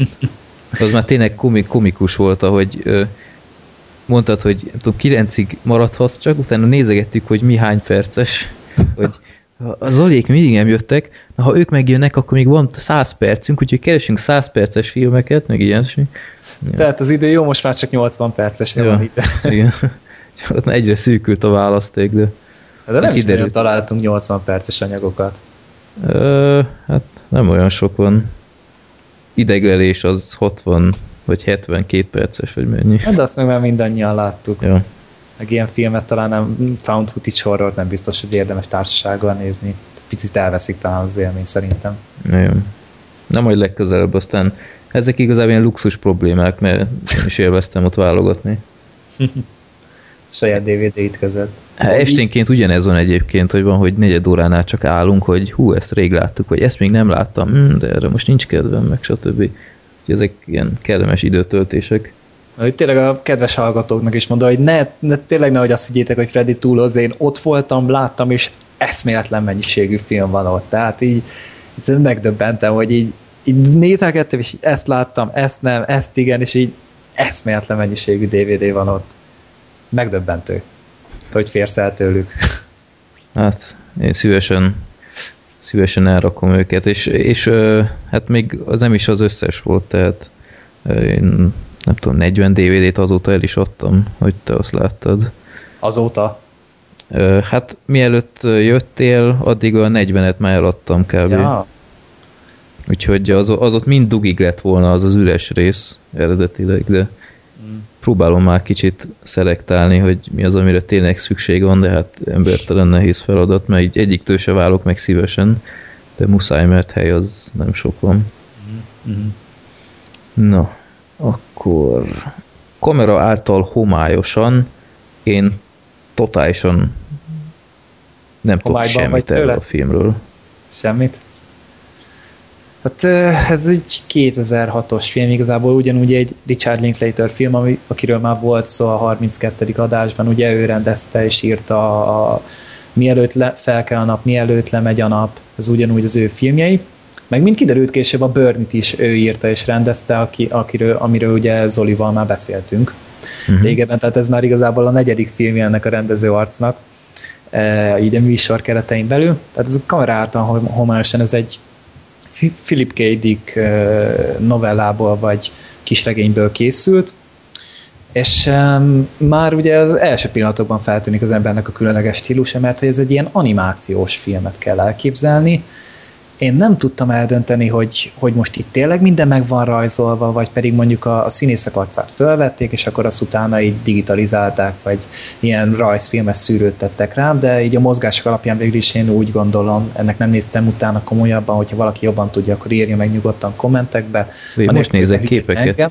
Ez tényleg nagyon fura. Most nézek képeket erről. Uh-huh. Olyan, Olyan mint valami videójáték. Körülbelül, vagy mondjuk én a 8 kert nem láttam, de ahhoz hasonlított talán egy Aha. picit. Vagy a 13 e- arra a játékra emlékszel? 13? Aha. E, igen, igen, igen. Na, olyasmi. Na, például az is hasonló. Tehát mondjuk azt nem tudta eldönteni, hogy most a színészek arca föl van-e véve, vagy pedig az is így külön van meganimálva, de uh-huh. az arcok szerintem föl vannak. Tehát a filmnek a főszereplője az Keanu Reeves, ugye róla már volt korábban szó, hogy igazából eltűnt ez az arc is eléggé, nem nagyon láthatjuk mostanában a filmekbe, és hát aki miatt engem nagyon-nagyon érdekelt, az Robert Downey Jr. Igazából mm. ez volt egy másik nagy visszatérése a dur-dur és csók mellett, utána kiszabadult az elvonóról.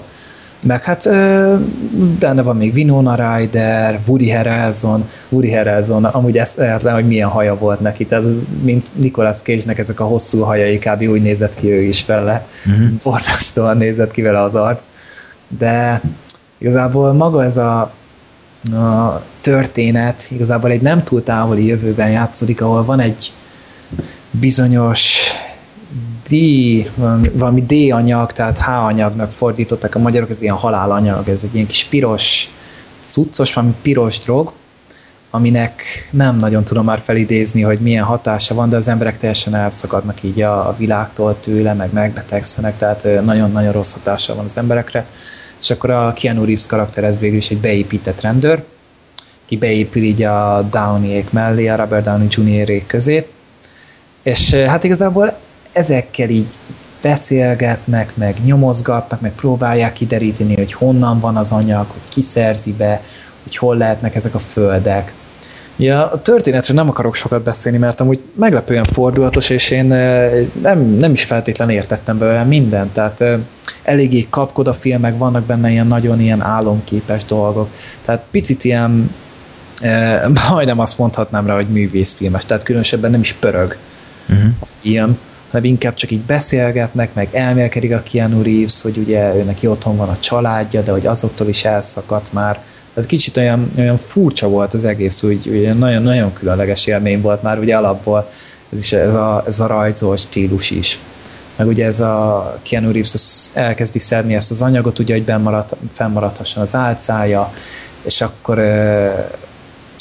ő is te, teljesen kiszagad a világból, tehát nem, nem ismeri fel az orvosait, meg a nőket nem ismeri fel, tehát az arcfelismeréssel lesznek neki talán gondjai.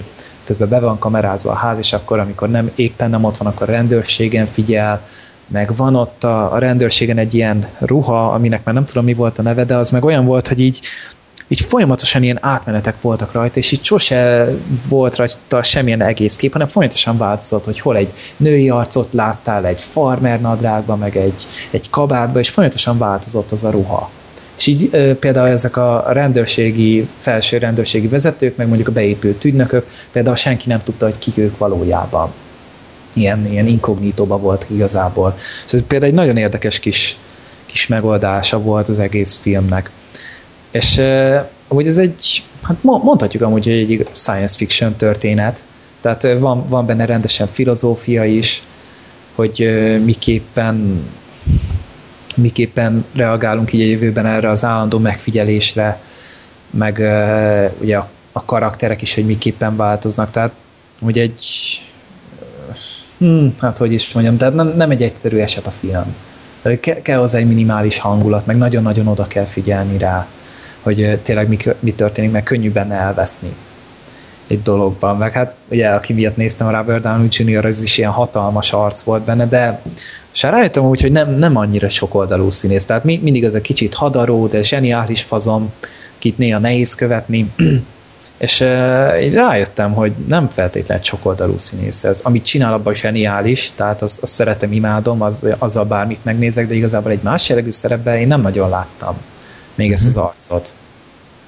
De Woody Harrelson, hogy mennyire, mennyire leszedált karaktere volt, tehát eszméletlen, hogy mennyire szét volt csúszva az az arc. Meg, meg volt benne egy jó jelenet, amikor a Woody Harrelson meg a Downey Jr. így együtt voltak egy szobában, és egyszer csak elvágódott a, a Woody Harrelsonnak a karaktere, és így messziről nézegette így a, Downey Jr.-nak a, a karaktere, majd így felhívta a telefont, és ilyen nagyon ráérősen így elkezdte magyarázni, hogy hát lehet rosszul van, lehet, hogy meghal, hogy hol van, ó, várjon, megnézem, milyen utcában vagyok, ó, várjon, a házszámot se tudom, de én rohadt ráérősen. Mm. így a Woody Harrelson nem is tudom, talán kokózott, és így hírt egy elvágódott tőle, így nem volt benne biztos, hogy egyáltalán túléli. Ezek csak így tök nyugisan ott izé nézelődött utána. Ilyen nagyon, nagyon furcsa, vicces játék voltak benne, ilyen nagyon kicsit elszállt az egész film. Hát így tudom ajánlani azoknak, akik így szeretik az ilyen, ilyen nem mindennapi darabokat, mert mindenképpen egy, egy egyedi alkotás film. Uh-huh. Tehát akkor igazából, ha jól fogtam fel, akkor ilyen science fiction krimi Há, igen, igen, igen. Uh-huh. Tehát így e, ez a legjobb összegzése. Neki hát animációs, persze, tehát aki írtózik az ilyentől, az már messziről kerülje, de hozzá illett a film világához nagyon. Tehát ez a kb. úgy láttuk így a világot, mint ahogy a karakterek, ezek a kicsit színtelen, kicsit élettelen az egész. Olyan kö- könnyebb volt talán belerázódni a történetbe. Tehát ez a művészi megfontolásban mindenképpen egy dicsérendő dolog. Uh-huh. Jó. Nagyon érdekesek a képek, úgyhogy mindenképp adás után megnézek egy trélert, hogy hogy néz ez ki valójában, valóban, mert uh, itt tényleg ilyen fajta ilyen képeket nem nagyon láttam. Tényleg egyedi. Uh-huh. Egyedi nagyon a megjelenítése a filmnek. Jó. Jó, akkor kamera által homályosan volt ez, Scanner Darkly az eredeti címe, 2006-os film és akkor szerintem egy 2009-eshez menjünk most, nevezetesen egy spanyol film, ami a 211-es cella névre hallgat. Um, Cell 211, így is megtaláljátok. Te hallottál már korábban erről a filmről, vagy csak miután én mondtam, úgy nézted? Hát talán korábban láttam róla egy képet, tehát ez a, amúgy elég jellezetes ez a poszterkép rajta, uh-huh. ezt korábban láttam valahol, de igazából ötletem se volt róla, hogy ez milyen film. Uh-huh. Meg aztán te is mondtad, hogy kurva jó, hát mondom, jó, akkor nézzük meg. Tegnap én is megejtettem a filmet, érdekes volt. Olyan. Úgyhogy egy spanyol film, 2009-es, és arról szól, hogy van egy újonc börtönőr, aki egy nappal mielőtt kezdene, így bemegy ismerkedni, túlbuzgó egy kicsit, hogy jó benyomást tegyen, és ott a ilyen börtönőrök ott befogadják, persze, így gyere, egy kis túrát tartanak, és pont van egy ilyen ö, renoválás, ahol történik, történik egy kis baleset, mert leesik egy ilyen vakolat darab, és így a újonc börtönőr fejére esik, és elkezd vérezni, elszédül, aztán a börtönőr az fogja, és gyorsan berakja az egyik cellába, hogy ne kelljen végig voncolnia, hogy segítségért mehessen gyorsan. Viszont pont ebben a pillanatban, illetve pár perccel rá kitör egy börtönlázadás, aminek következtében ben ragad az a, az újonc börtönőr, és az egyetlen esély, hogy túléljen, hogy úgy tesz, mintha ő is rab lenne. Így próbál minden gyorsabban eltüntetni minden bizonyítékot, ami lebuktathatná, és aztán gyakorlatilag ez egyetlen esélye, hogy jól beilleszkedjen, ott egyből gyanús lesz, hogy senki nem látta még korábban, és hogy miért pont ebben a cellában van, meg ilyesmi, mert az épp akkor üresedett ki, és akkor elkezd hazudozni, hogy ezek történtek vele, meg gyilkosságért van be, meg stb. És pont a börtönlázadás vezetője egy Mala Madre nevű fickó, aki egyébként roppantul érdekes, tehát szerintem a film legérdekesebb karaktere, aki úgy beszél, mint Popeye, elképesztő módon, tehát megnézitek, hogy ő beszél, és utána rákerestek Popeye-re egy az egyben ugyanaz, tehát igen, tehát ez, a, ez az egész alapszituáció szerintem nagyon érdekes, hogy hogy próbálod beilleszkedni, és valahogy kijutni onnan, anélkül, hogy lebukna a valós identitása.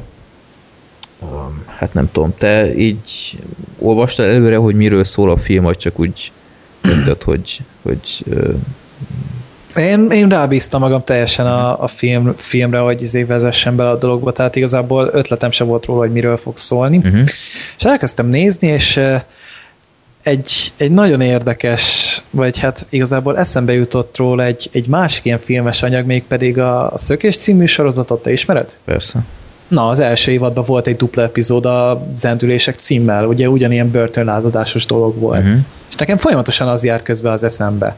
Igen hogy, hogy amúgy filmekben nem sűrűn szokott előkerülni ez a börtönlázadásos dolog, mert oké, okay, hogy nem, nem egy sokoldalú dolog, de például tök egyszerű, meg logikus, meg kö, könnyű belőle csinálni egy ö, filmes anyagot. És folyamatosan az járt eszembe, az, azt a részt például speciál a szökésből nagyon szerettem. Szerintem tök jó, dupla epizód. És akkor ez a film meg hát kb. hasonló, ez a börtönös dolog, de nekem nagyon tetszett, amúgy egy jó kis film volt ez. Igen. És főleg, hogy vannak fordulatok, tehát nem olyan unalmas, hogy, hogy egész végig ott megbújik, és, és próbálja kihasználni a helyzetet, hogy valahogy meglógjon, hanem nem, ott aktív részese lesz az egésznek, egy szerepet játszik, és vannak fordulatok, mert aztán ő is ráeszmél dolgokra, és ez nagyon érdekes, tehát a karakter az végig fejlődik, átmegy mindenféle konfliktus helyzeten, meg, meg ott kezd gyanús is lenni egyes embernek, hogy uh, talán valami nem stimmel vele. A film vége az, az nagyon meglepő szerint, vagy nem is, nem is meglepő, csak, csak nem olyan klasszikus. volt, csak remélted, hogy nem ez lesz. Igen. Anélkül, Tehát, hogy most te, teljesen következmény volt az egész, csak, uh-huh. csak hát azért na. Jó. Úgyhogy szerintem tökéletes példája annak, hogyha van egy nagyon jó alapötleted, ami itt mindenképpen adott, akkor ez bármilyen országba leforgathattad volna, mert ezt akár itt egy, egy magyar stáb is leforgathatta volna. Nyilván valamit változtatni kellett volna, hogy itt például szerepet játszanak ilyen ETA rabok, egy fontos Nem szerepet. Azt például hát itt Magyarországon nem lehetett volna megoldani, de, de így maga az alapszituáció szerintem abszolút univerzális, és, és már minden igaz készül a, a remake is, az amerikai remake, Tényleg? tervezve van. Minek? Mondjuk nekem is amúgy ez járt a fejembe közben, hogy ezt Magyarországon röhögve meg lehetne csinálni. Igen. Tehát ez, ez tényleg nem kell semmilyen különleges technikai tudás. Kell hozzá egy helyszín, adott, rengeteg börtönünk van Magyarországon, vagy akár felhúznak most néhány falat. Igen. Ez, ez bárki meg tudja csinálni, és látod, hogy csak kreativistás hiányzik a filmkészítésből, és nem pedig az anyagi ö, lehetőségek. Mert oké, okay, amúgy néztem, 4 és nem, 5,7 milliós költségvetése volt neki, ami azért nem, sem, nem kevés, ilyen 1 milliárd forint környékén járhat, de normális filmre annyit el lehet cseszni szerintem. Tehát hát ezt ki lehetett volna hozni kevesebből is szerintem. Nem, tényleg tizedennyiből meg lehet csinálni, mert itt azért mondjuk vannak ilyen más színészek, akikre így gondolom, hogy többet kérhettek, uh-huh. például a, a Malamadre, akit egy korábban beszélt filmben már láthattuk, amiről én beszéltem, az Amiga alszolban. Uh-huh és nagyon durva volt a kontraszt közöttük. Tehát az Amiga szóban ott egy ilyen visszahúzódó kis pervers gyökért láttunk, akit igazából mindenki aláz, aki csak tud, itt pedig egy igazi ilyen karizmatikus, keménykezű vezetőt, igazából egy állat, de így egy meglepően emberi állat. Igen. És a színészekkel szerintem semmi probléma nem volt, mindenki teljesen jól hozta a karakterét, és karakterek is voltak, tehát ugye ez meg a másik, hogy volt mögött egy normális forgatókönyv, kitalált karakterekkel, én még nagyon ilyen logikai hibát se láttam benne. Igen. Itt keresgéltem, gondolkodtam, hogy hogy lehetne másképpen, és igazából nem voltak benne ilyen, ilyen nagyon hülye fordulatok, amire így azt mondom, hogy ez most minek. Igen. Tehát jól használta ki az alapsztorit, karakterek jók voltak, jó bemutatta a politika és a média befolyását, úgyhogy abszolút ajánlani tudom ezt a filmet. 211-es cella, 2009-es spanyol film, marha jó filmélmény, úgyhogy mindenképpen nézzétek meg szerintem, mert olyan annyira jó látni néha ilyen, ilyen rejtett gyöngyszemeket, amikről nem nagyon hallasz, én is egy másik podcastben hallottam erről, és megnéztem, és azt a mindenit, tehát le a. Tehát a spanyol filmek egyre jobban tetszenek, komolyan mondom, mert annyira friss még, és, és nem az az elcsépelt ö, történet, úgyhogy ö, ja, nézzétek meg mindenképpen. Tényleg ajánljuk mindannyian. Zoli látta volna, neki is tetszett volna. Az biztos. Tehát szerintem én mindenképpen rábeszélem, hogy nézze meg, mert, mert ez neki tudja, hogy tetszik, és, és el tudom képzelni, hogy, hogy lehúzná. Meg amúgy nem is látszott rajta, hogy ez tényleg egy spanyol film, azon kívül, hogy spanyolul beszéltek benne. Igen. Tehát ez nincs magyar kiadása neki, én nem tudok róla. Ö, én nem tudom, mert én beírtam portfontúra, és van magyar címe is, tehát lehet, hogy moziban beadták annó, vagy bemutatták annó. Nem, nem tudom. tudom, tehát én nem találtam bele mondjuk ilyen szinkronos kiadást. Uh-huh. De hát, hogyha nem hallod meg benne a spanyol szöveget, akkor rá se jössz egyáltalán, hogy ez egy, egy spanyol film. Tehát bármelyik országban ezt tényleg meg lehetett volna csinálni. Hát max a történet miatt, az ETA miatt, de egyébként tényleg abszolút hollywoodi kinézete van. A börtönnek a dizájnja is nagyon tetszett. Tessék? A börtönnek a dizájnja is nagyon tetszett azzal az üveg kupolával ott középen. Ja igen, meg a, ugye ez a, ahol el volt, ahol végül is a 211-es cella volt, ezek tiszta olyan volt, mint a Walking Dead-be. Igen. A, a cella blokk, meg az ugrott be róla. Tehát ne, nem olyan börtönt kell képzelni, mint mondjuk a szökésben volt. Igen. Ez, ez, ez, egy ilyen, ez egy ilyen durvább javító intézet volt, hogy úgy mondjam. Tehát mm-hmm. ott tényleg az a, ez a cellablokkra, ahol ők voltak, itt voltak ugye ezek a gyilkosok, pszichopaták, szökött fegyencek, tehát tényleg ezek az igazi kemény arcok voltak. Mm. Ami mondjuk egy kicsit fura volt, hogy ott volt ugye ez az etástag, ami 1200 évre ítélték el. Hát hogy az, van olyan. Az, nem, nem tudom, hogy a fordító cseszte el, vagy tényleg, hogy nem, vannak ilyenek. Vannak ilyenek De annyira minek? Addig az ország nem fog fönnállni, hogy Hát mert én hallottam már ilyenekről az USA-ban például, hogyha nem tudom, ilyen rengeteg ilyen bűncselekményt így összeadnak, akkor kijöhetnek ilyenek. Hát csak azért 1200 azért, na. Hát, ja. Hát neki már tök mindegy, ez csak, hát az biztos. ez csak egy mutató. Szintén nem tudok semmit a következő filmről, azt tudom, hogy a Zoli már látta, és beszélt is róla múltkor, de őszintén szóval nem nagyon emlékszem már rá, mit mondott. Az Európa Report című film. Már ezt én viszont láttam, ezt, e, hát amikor Zolinál voltunk, akkor ezt mi kibeszéltük bővebben, nem akartunk nekedet e, spoilerezni, szóval az Európa Report, ez egy, ez egy ilyen kis független filmes kis dolog, uh-huh. egy science fiction kell elképzelni, egy found footage megoldása, tehát tényleg ilyen kézikamerás, talált kamerás dolog, dolog és e, meglepő voltam úgy, hogy igazából így a, ugye a Project x meg a horrorokon kívül máshol nem nagyon alkalmazzák ezt a technikát, pedig ezt szinte bármire rá lehet húzni igazából. Mi a meg ugye az utolsó műszak volt még, a, ami ilyen. Uh-huh. Tehát amúgy na- nagyon könnyű így közelebb hozni az egész cselekményt ezzel a technikával. Az Európa Report ez egy nem is tudom, talán a jelenben járunk, vagy nem so, nagyon-nagyon-nagyon közeli jövőben, és végül is a, múltkor belesültem a, az Oblivionnál ebbe a Jupiteres dologba, szóval a, a Jupiter negyedik legnagyobb holdján végül is vizet találnak, meg talán egy minimális ö, esélyt rá, hogy élet van a, ennek a Európa nevű holdon, uh-huh. és elindítanak végül is egy, egy ilyen expedíciót, nem is tudom, talán hatan vannak, vagy nem, most összeszámolom, nyolcan vannak a, a regénységből, és ezek egy másfél éves ilyen kis, kis túrára indulnak, amíg odaérkeznek egyáltalán erre a holdra, és igazából a filmnek a, az első fele az, az igazából az útról szól, hogy hogyan jutnak el oda, hogy milyen veszteségeik vannak, mert ugye persze történnek veszteségek is, nehézségek is,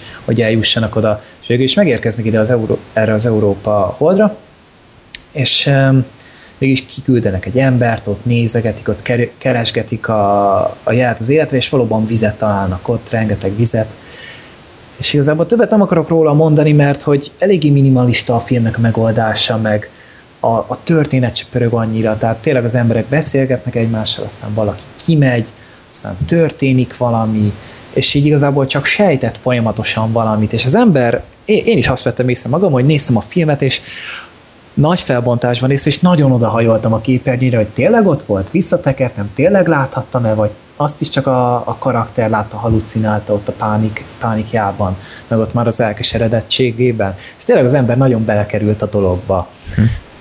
Az egyetlen hiba vele, hogy tényleg egy picit unalmas, nagyon picit lassú, talán egy kicsit pörgethettek volna rajta, de akkor meg ugye elvesztette volna ezt a, az egész jellegét talán a film. Mert hogy előkerülnek benne ilyen kérdések, hogy végül is most mennyit számít a, ennek a kérdésnek a megoldásába, hogy tényleg van-e élet a, a Földön kívül, hogy hány ember életet érdemes ezért feláldozni.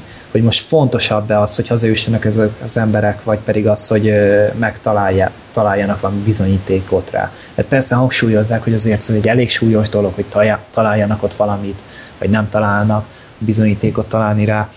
És um, érdekes volt maga a film, meg uh, a más, ami miatt nagyon érdekelt a film, az a Shadow Capri volt, ugye, akit már a District 9 óta szeretünk, uh-huh.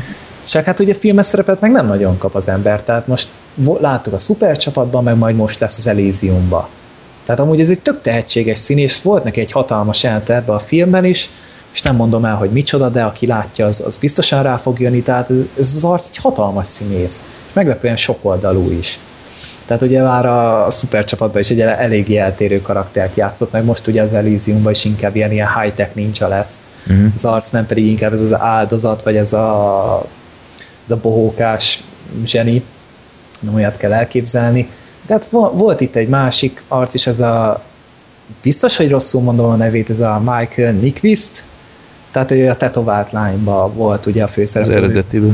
Igen, az eredeti, igen, azt akartam mondani, hogy ő volt a Mikael Blunkvist igazából, és őt is így jó volt viszont látni, meg hát a többi színész az nem volt annyira annyira ilyen nagy, nagy név, tehát tényleg csak így, így eljátszották a szerepet, meg ott voltak, tehát senki nem lógott ki belőle, és hát ez a kamerás dolog meg úgy kell elképzelni, hogy igazából ezek ilyen telepített kamerákból látunk kb. mindent tehát ezek a kis, kis figyelték kamerával ott belül az űrhajót, tehát ilyen magával kézi kamerát szerintem a filmnek a tized részében használtak. Többiek akár egy csisak kamera volt, hogy mondjuk amikor a, a csaj kimegy a, az Európának a felszínére, akkor az ő arcát látjuk, és valamilyen minimális tükröződést, hogy ő mit lát belőle. És ez egy na- nagyon sejtelmes és izgalmas ö, atmoszférát teremt a filmnek. És pont egy ilyen filmnek nagyobb költségvetésre lett volna szüksége. Tehát nem feltétlenül egy ilyen történethez nem biztos egy ilyen független filmes dolog lett, ö, lett volna az ideális, de viszont nagyobb költségvetés meg, lett meg biztos, hogy nem ilyen lett volna, mint most ez a film. És lehet, hogy ez meg ártott volna neki. Tehát azért ez, ez volt benne egy minimális skifi érzés is, kis rejtély, kis feszültség, minden volt benne igazából, ami kell, csak, csak tényleg unalmas. Tehát, hogy az ember annyira nem rajong ezért, akkor, akkor ne, akkor ne ugorjon rá. De egynek mindenképpen egy teljesen pozitív élmény volt. Nekem nagyon bejött. Uh-huh. Igen, Zoli is talán hasonlókat mondott. Vagy hát akkor te be tudsz számolni, hogy neki így hogy tetszett. Ő is ugyanígy volt vele, tehát ő is kicsit ezt, ezt bántotta benne, hogy kicsit unalmas volt meg, hogy nagyon független volt az egész film, tehát azért erre kellett volna még több pénzt költeni. Uh-huh. Hát azért ebbe lett volna még bőven lehetőség, hogy mutogatni egy kicsit ezt meg azt. Uh-huh. Tehát ettől függetlenül hogy ajánlani tudom. Apropó ajánlani tudom, a következő filmet is tudom ajánlani. Na, ez, ez már kicsit jobb volt. Javulunk, javulunk, az adás végére tökéletesek leszünk. Végül ezt a filmet nem láttad, ha minden igaz. Ezt nem. Ezt pedig, pedig nem annyira ajánlottam, hogy ah, ne egye meg, gyerekek nézzétek meg, mert megint néztem egy dokumentumfilmet, és nem tudom, te mennyire szoktál dokumentumfilmeket nézni, Gergő? Hát ugye a te ajánlásodra néztem a... Imposter. Mi volt? Tessék, mondd Imposter. Ja, igen, az Imposter, meg Zolival ugye két adás ezelőtt beszéltünk az Indie Game The Movie-ról, uh-huh. ez is ilyen dokumentumos jellegű volt, de azon kívül így nem, nem nagyon ugrok rá a dologra. De egyébként miért nem? Mert, mert én is ezt veszem észre magamon, hogy, hogy nézegetek dokumentumfilmeket nagyon rendszertelenül, és általában mindig tetszenek, tehát egy-két kivételtől eltekintve, és, és mégis így nem nagyon keresem őket, és nem tudom miért. Amúgy ez tényleg érdekes, mert hogy amúgy meg én nem is tudom, talán négy ilyen tényleg ilyen másfél órás, ilyen jó hosszú dokumentumfilmet láttam, és mindegyik tetszett. Mm-hmm. Tehát mhm. még ugye most jutott eszembe az Inside Job, az is például egy nagyon-nagyon jó kis film volt, bár azért az fogékonynak kell lennie ez a gazdaságis dologhoz, mm-hmm. meg ugye ez a másik, ez a vallás, ez a religious, talán vagy hogy volt egy ateista, humorista ott uh-huh. interjúztatott vallásos embereket, és akkor az is például egy nagyon érdekes film uh-huh. volt. Hm. Hát írjátok meg, hogy ti is így vagytok-e vele, mert én most elhatároztam, hogy mindenképp több dokumentumfilmet akarok nézni, mert megnéztem nemrég a Bass 174-et, ahogy portugál eredetében Onibus 174, 174-et nem tudom portugálról, kérem nézzetek Én se tudok segíteni. Ez egy 2002-es dokumentumfilm, egy 2000-es incidensről, ami önmagában, hogy néztem, mondom, hát ez iszonyat durva, amit itt látok. Nevezetesen 2000-ben Rio de Janeiroban, június 12-én egy nagyon zűrzavarosan viselkedő egyén ki akart rabolni egy sima tömegközlekedési buszt, de balul el a dolog, mert az egyik utas jelezte a rendőrségnek, és a rendőrség hamar ott volt, és így körbezárta a buszt. És aztán az a gazfickó az így túlszul ejtette az utasokat. Ami miatt különleges ez az eset, hogy iszonyat gyorsan ott volt a média, és gyakorlatilag abszolút bizarr módon közvetlenül ott voltak a busznál. És ezt úgy kell elképzelni, hogy az a busz ott állt az utca közepén, és a média nem tudom én hány oldalról végigvette az egészet, ami ott történik, hogy pisztolyt fog a, a túsz fejéhez ez a csóka, és hadonászik ki az ablakból, hogy mindenkit lelövök, meg stb. És végig a dokumentumfilmben ezeket láthatjuk, tehát van anyag minden egyes jelenetről többféle szemszögből is. Elképesztően bizarr és félelmetes volt ezt nézni. Tehát mint, kicsit mint egy ilyen, ilyen, ilyen jövővízió, amit szoktak így mutatni, hogy élőadásról megy kivégzés, tehát ilyen paródia, meg, meg uh-huh. szatíra. És itt ez élőadásról ment 2000-ben, minden csatornán közvetítették, hogy éppen mi zajlik a busznál, és ezeket vágta össze a dokumentumfilm. Viszont nem maradt csak ennyiben az egész, ugyanis visszatekintenek a, a, a hogy mondják, a fickónak az életére, aki túlszul ejtette az utasokat, hogy miért lett olyan, amilyen. És megtudunk sok dolgot az életéről, hogy ö, szüleit, vagy pontosabban az anyját szeme láttára gyilkolták meg egy rablásnál, és onnantól kezdve kisiklott az élete, utcára került, drogos lett, soha senkivel nem tudott hosszabb ideig kapcsolatban maradni, tehát egy iszonyat szarul alakult az élete, többszörösen elzárták, a film nagyban kritizálja a politikát is, hogy milyen körülmények vannak a börtönökben, hogy semmiféle segítséget nem nyújtanak a raboknak, hogy visszailleszkedjenek, illetve tovább tanuljanak, tehát nagyon durva dolgokat látunk ott is, hogy nem tudom, egy ilyen max 10 fős cellában 25-en dekkoltak, így helyenként lógva a plafonról szó szerint. Ez elég kemény volt. És aztán végig látjuk a, a túsz ejtésnek a menetét, hogy besötétedik, ultimátumot ad ez a csóka, látjuk, hogy a túszok beszélnek, és a rendőrség beszél, hogy utalagosan ott beszélt a, a közvetítő, az egyik túsz, meg ilyesmi, meg a média is, médiától is szerepelnek emberek a dokumentumfilmben, hogy ők hogy látták az egészet. És látni ezt az esetet, ami teljesen elcsesződött minden oldalról. Tehát a rendőrség rávilágított az eset, hogy embertelenül felkészületlenek az ilyenre, nem tudták kezelni a dolgot, tehát nevetséges volt, ahogy az a csóka ott szó szerint kilógó karral hadonászik a, a busz ablakából, és közvetlenül előtte áll egy rendőr, és így beszél hozzá, hogy most mit akarsz meg izé. Tehát ö, fel sem érték az esélyt, hogy az ott lepuffantja meg ilyesmi, mert, mert adott már lövés, tehát működő fegyver volt. Tehát nagyon bizarr volt. Ö, és aztán a vége felé így történnek nagyon durva dolgok az igazi túlszejtésnél, és ezt is megörökítette a kamera. Én azt mondom nektek, hogy ne olvassatok utána, hogy hogy zajlott az egész, hagyjátok, hogy a film így elmagyarázza az egészet. Nagyon nyomasztó filmélmény volt, tehát bizarr, bizarr, és tényleg egy, egy nagyon jól összerakott dokumentumfilm.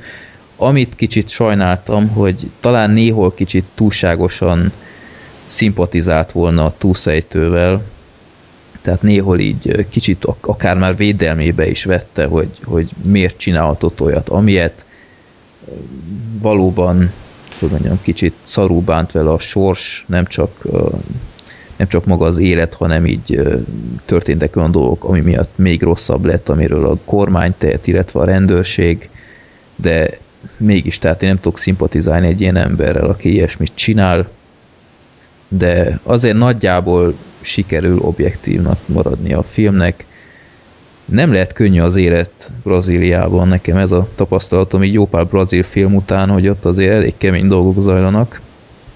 Úgyhogy... De hát főleg ezt mutogatják, tehát azért mondjuk nem, én sem van nagyon vagyok tisztában a, a helyi, vagy az ottani helyzettel, de azért de hát, hogy így egy kicsit túlságosan kiemelik, tehát ez az egyetlen egy úgy, úgy gondolják a filmkészítők, hogy ezt tudják belőle kiemelni, pedig biztos, hogy vannak ott az jó dolgok. Hát biztos vannak, de hát érted, most lesz ott a, a VB, meg az olimpia, és ott is végig tüntetések vannak, hogy milyen szar dolgokra költenek így, így fontosabb dolgok helyett, és azért ott is vannak elég durva ilyen incidensek, meg összecsapások, és és így a film is nem ezt tematizálja leginkább, hanem tényleg csak a, a, erre az incidensre koncentrál, illetve a, a túlszejtő életére, és azért nagyon komoly társadalmi problémák vannak ott, és ez így kiderül ebből a filmből is. Lehet, hogy azóta sok dolog változott, mert 2002-es a film, tehát azért volt 11 év, hogy javuljanak a dolgok, de azért nem szívesen laknék Rióban, az biztos. Hm.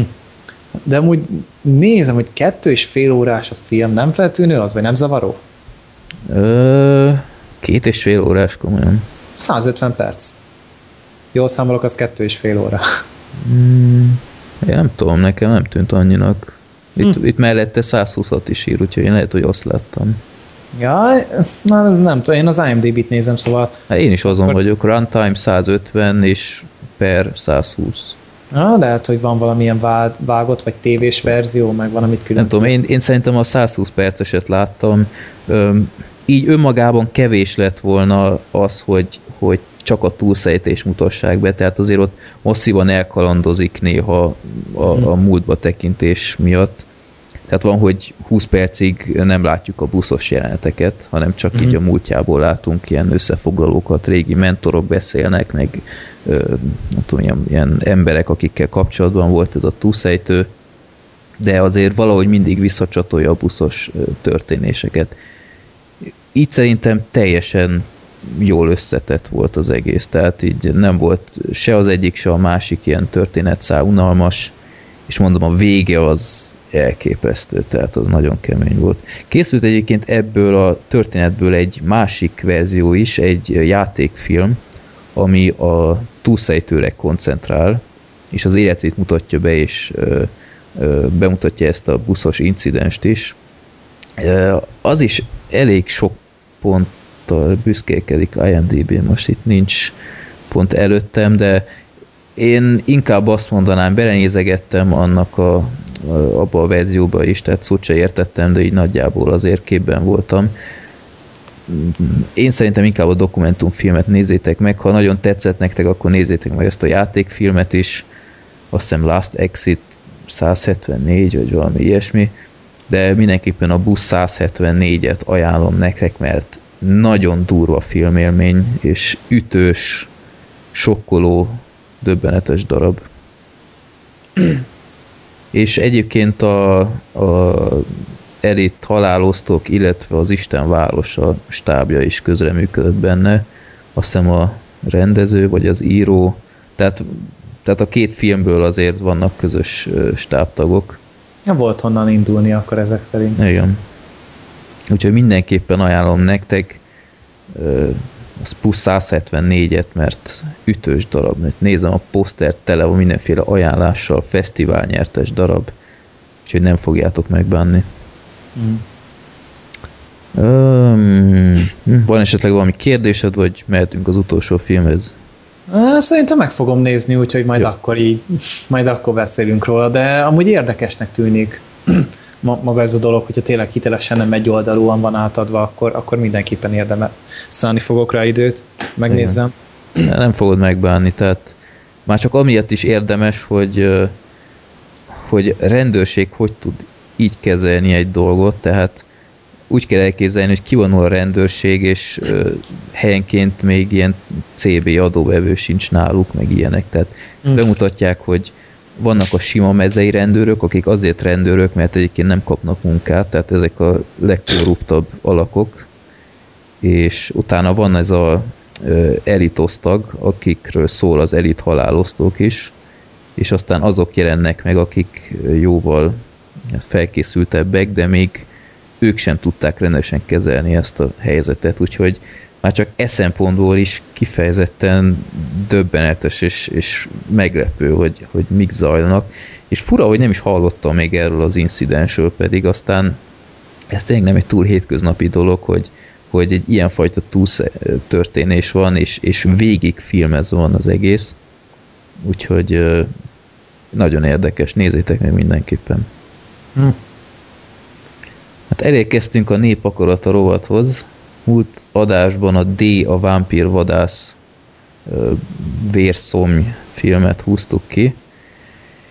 Hát kaptunk is reakciókat, hogy nem igaz, mit nyafogtok, hogy anime, meg stb., meg nézitek meg, mielőtt nyafogtok.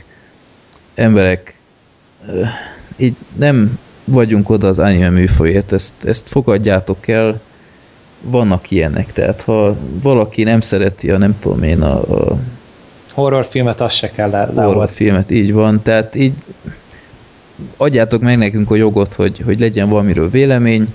Ugyanakkor megnéztük mind a hárman, nagyon sajnálom, hogy Zoli most nincs itt, de amikor beszéltem vele telefonon, akkor megkértem, hogy vegyen fel valami hangüzenetet, úgyhogy vagy az adás után bevágom, ha addigra megérkezik, vagy esetleg egy külön videóban feltöltöm, és akkor meghallgatjátok Zoli véleményét, mert így amikor nálunk voltak legutóbb, akkor már elmondta, hogy látta, és nagyon sajnálnám, ha nem hallgatnátok meg a véleményét ezzel a filmmel kapcsolatban. Gergő, te is láttad ugyebár ma, vagy tegnap? Hát, tegnap megnéztem. Um, szóval még friss az élmény. Mondd már hát, röviden, hogy miről szól a film, és utána majd én is hozzászólok. Hm. Hát ez a... Amúgy lehet, hogy rosszul kezdtük ezt a filmet, mert hogy nagyon sok minden bevezetetlen volt már így, ahogy elkezdtem nézni. Igen. És így közben se nagyon kaptunk rá válaszokat, szóval van ez a, ez a D, D nevű vámpírvadász, aki egy támpír, félig ember, félig vámpír, tehát ilyen, amúgy ilyet már, ilyen nem találkoztunk a Blood Rain-ben is. Ez a, ő, egy ilyen vámpírnak, na mi az vámpírvadásznak állt, mm. meg, megvan elvileg nekik az, neki az erejük, bár erre se nagyon tértek ki, de hát gondolom, hogy megvan nekik, neki az erejük, de viszont vért nem iszik. Ő egyáltalán nem iszik, meg a napon is kint tud lenni nem sokáig, mert a szinkronban hőségnek emlegették, de szerintem inkább a nap, tehát már épp elég az is, hogy rásüt a nap, mm. és ezt nem bírja így hosszabb távon, és akkor ez a, ez a pasi, ez kap egy megbízást, egy öreg arctól, hogy elvitték az unokáját, és akkor szeret, vagy a lánya, unokája? Azt hiszem unokája. Unokáját elvitték, nagyon tiszta teremtés, és a gonosz vámpírok elvitték, ilyen nagy vámpír úr, és akkor ajánl neki 10 millió dollárt, így mondja a D, hogy az kevés, akkor legyen 20, és már el is indul érte. Ja. Tehát nem, nem biztos, hogy dollárral dolgoznak, mert olyan horribilis összegekkel dobálóztak. És így elfért egy kis zacskóban a 100 ezer dollár, amit a lóért fizetett. Ja, hát igen. Vagy 300 ezer dollár. Egy 300? Na még jobb. Igen. Igen, annyi. Tehát ott szerintem fordító csesztel, tehát valószínűleg valami másféle pénz lehetett ott, vagy ott másképpen. Hát egy ilyen hiperinfláció egy... lehetett. Hát ja. És akkor végül is ez a D elindul, hogy kiszabadítsa ezt a lányt, közben felbukkan egy másik ilyen vámpírvadász banda, ezek a Booker testvérek, talán nem akarok hülyeséget. Ilyen zsoldos csapat. Hát igen, igen, kettő ezek közül testvér, meg még kettő plusz arc van, és hát ezek így néha az útjuk keresztezik egymást tével, és akkor ezek így igazából versenyt futnak egymással, hogy melyik szabadítsa ki a leányzót, de közben kiderül, hogy a, a leányzó meg beleszeretett a fogvatartójába, amit nem tudom, hogy most az elrablás előtt szeretett bele, vagy az elrablása után, erre nem igazán derült fény, de hogyha utána, akkor meg elég hülye picsa lehet, mert hogy két nap alatt beleszeretett halálosan, hogy az életét adja Hát érte. lehet, hogy volt valami előzménye ennek, amiről szintén fogalmunk sincs. Hát igen, volt neki elvileg egy 85-ös filmje ennek, de azt nem mm-hmm. láttuk, de azt mondták elvileg, hogy értelmezhető így is. És akkor végül is ez, a, ez a, arról szól a film, hogy végül is követik ezt a vámpírt. Kiviszi a, a leányzót, és akkor a, a D-nek pedig van a kezében egy ilyen egy parazitának emlegetik igazából, nem tudom micsoda, egy aféle sidekickje, uh-huh. végül is segít neki, ilyen varázslatot lehoz róla, meg beszél vele, meg így néha elhallgat, néha megszólal, aztán mint hogyha ott se lett volna így felvilágosítást kér az eseményekről, tehát ilyen fura módon van jelen nagyon. Tehát úgy kell elképzelni, hogy a tenyerében van egy száj, akivel így beszél. Tehát... Igen, tehát egy arc van ott a tenyerén, Igen. és akkor azzal, azzal beszélget igazából. Kicsit néztem, kicsit, ilyen... kicsit tartottam, hogy oh, oké. Okay. Hogy? Hát, hogy hogy az elején egész biztatóan indult ez a film, és utána rögtön ez egy kicsit sokkolt, hogy aha, ez ilyen irányba megy. Nem voltak benne ilyen hülyeségek, de szerintem hogy te, egy animéhez képest ez teljesen elviselhető. Meg ezek a óriási ugrások, meg a falon motorozzunk, meg az ilyen hülyeségek, tehát oké, okay, én ezeken nem fogok fölakadni. És úgy így el kell mondanom, hogy na, ez a film majdnem jó volt. Tehát a, a végére még majdnem azt is mondom, hogy volt benne pár kifejezetten egyedi ötlet, a, amikor ma ott voltak a kastélyba. Ez nekem nagyon tetszett, hogy a, a káprázatok, most én nem akarok többet mondani, ez szerintem tök jó ötlet volt például. Ugye ennél jobban igazából nem lehet megismertetni egy figurát az emberekkel, mert hogy a, például ez egy nagy baj volt a filmmel, hogy a D-ről semmit nem tudtunk meg az égvilágon. Hmm. Hogy ő honnan jött, hogy, hogy miért csinálja ezt, meg hogy, hogy mi az egész motivációja, csak annyit tudunk, hogy a pénzért, meg hogy hogy került a kezébe az a démon, meg, de jó, mindegy, ez biztos azért, mert nem láttuk az előzményeket csak nekünk ezt egyedi filmként kell értékelni, Igen. és ezek bizony, ezek bizony hiányzó pontok voltak benne.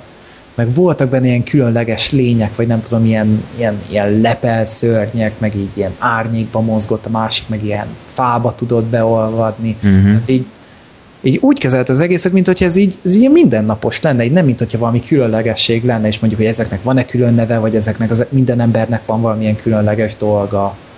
Tehát ez ilyen, ilyen, ilyen fura volt az egészbe. De mégis mozgalmas volt a film. Tehát pörögtek az események, az akciók is úgy rendben voltak, ilyen animés mércével nézve, tehát persze itt is mentek a túlzások, de ez a te, teljesen elviselhető volt. Tehát amúgy nem, nem volt ez egy szarfilm, nagyon messze volt a szartól. Ö, jó, maradjunk annyiban, hogy jobb volt, mint vártam.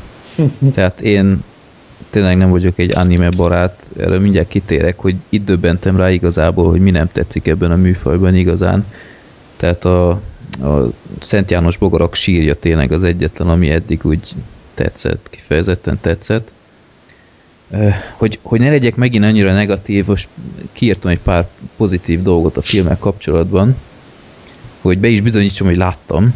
Tehát az eleje azt szerintem nagyon hangulatos volt, ahogy ott a sötét utcákban ott ment az a vámpír, és ott a virágok így elhervadtak, meg volt egy nagyon jó kis ilyen sötét hangulata. Uh-huh.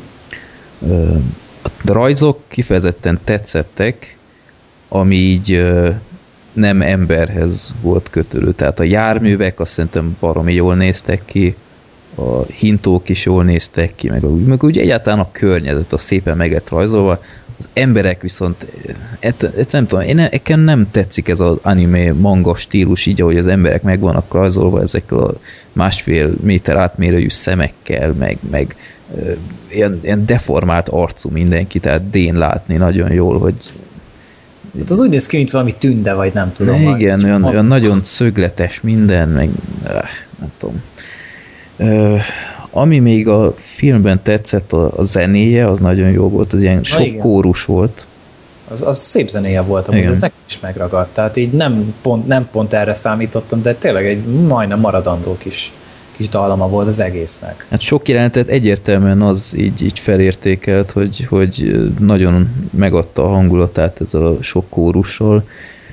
A zsoldos csapat azt szerintem jóval érdekesebb volt, mint maga a D főszereplő, mert többféle karakter volt, így beszéltek, és, és ez nem tudom, jó, jóval érdekesebb volt. Tehát D az, az olyan teljesen érdektelen volt számomra, így abszolút nem érdekelt, hogy most ő Semmit meghal, nem vagy voltak nem. hajlandóak róla elárulni. Igen, tehát így, így ö, alig beszélt pár szót, és ö, semmiféle érzelem nem volt. Mondom, lehet, sőt biztos, hogy volt ennek előzményfilmje, és ö, előzmény sztoria, képregény, nem tudom, stb., ahol ezek kiderülnek, én ehhez nem tudok hozzászólni, de így önmagában a filmben teljesen érdektelen volt ez a Dampir csóka.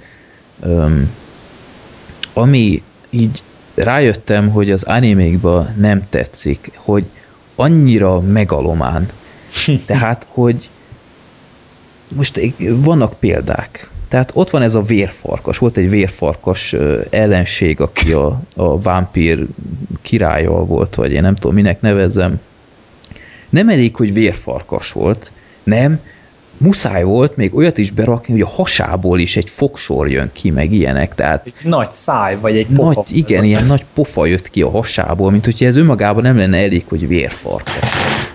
Vagy, vagy ez az élősködő a kézben is, érte, minek? Tehát, vagy amikor az egyik zsoldosnak volt ilyen elég pöpec, ilyen számszeri ö, nem tudom, gépezet a csuklóján, nem elég, hogy egyet lő, nem elég, hogy ilyen automata sortűzelő, nem. Ha az lőtt, basszus, százezer darab röpködött az égből. Tehát... Mint a 300-ban, amikor Leondida azt mondta, hogy árnyékban harcol. Igen, kb. ugyanaz. Basszus, Csak az ne- egyedül nem áll. lenyomta. Tehát ezt, ezt nem szeretem animékbe, hogy, hogy ami így egy darabbal jól működne, kettővel még tolerálható, az, az felemeli 200-ra.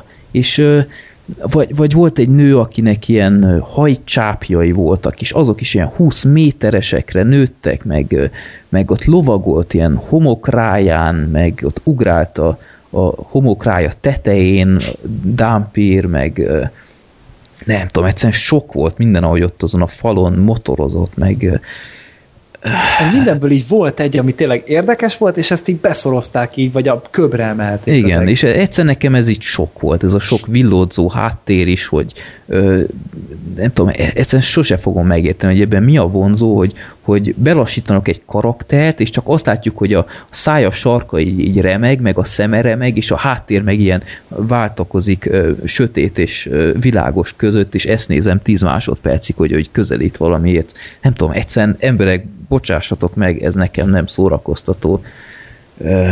Mit mondjak még? Volt az a, a zsoldos csapatban volt ez a beteg ember, uh-huh. akiről szintén nem tudtam meg, hogy mi baj egyáltalán, de ismétlem, lehet, hogy korábban el lett magyarázva, nem tudom.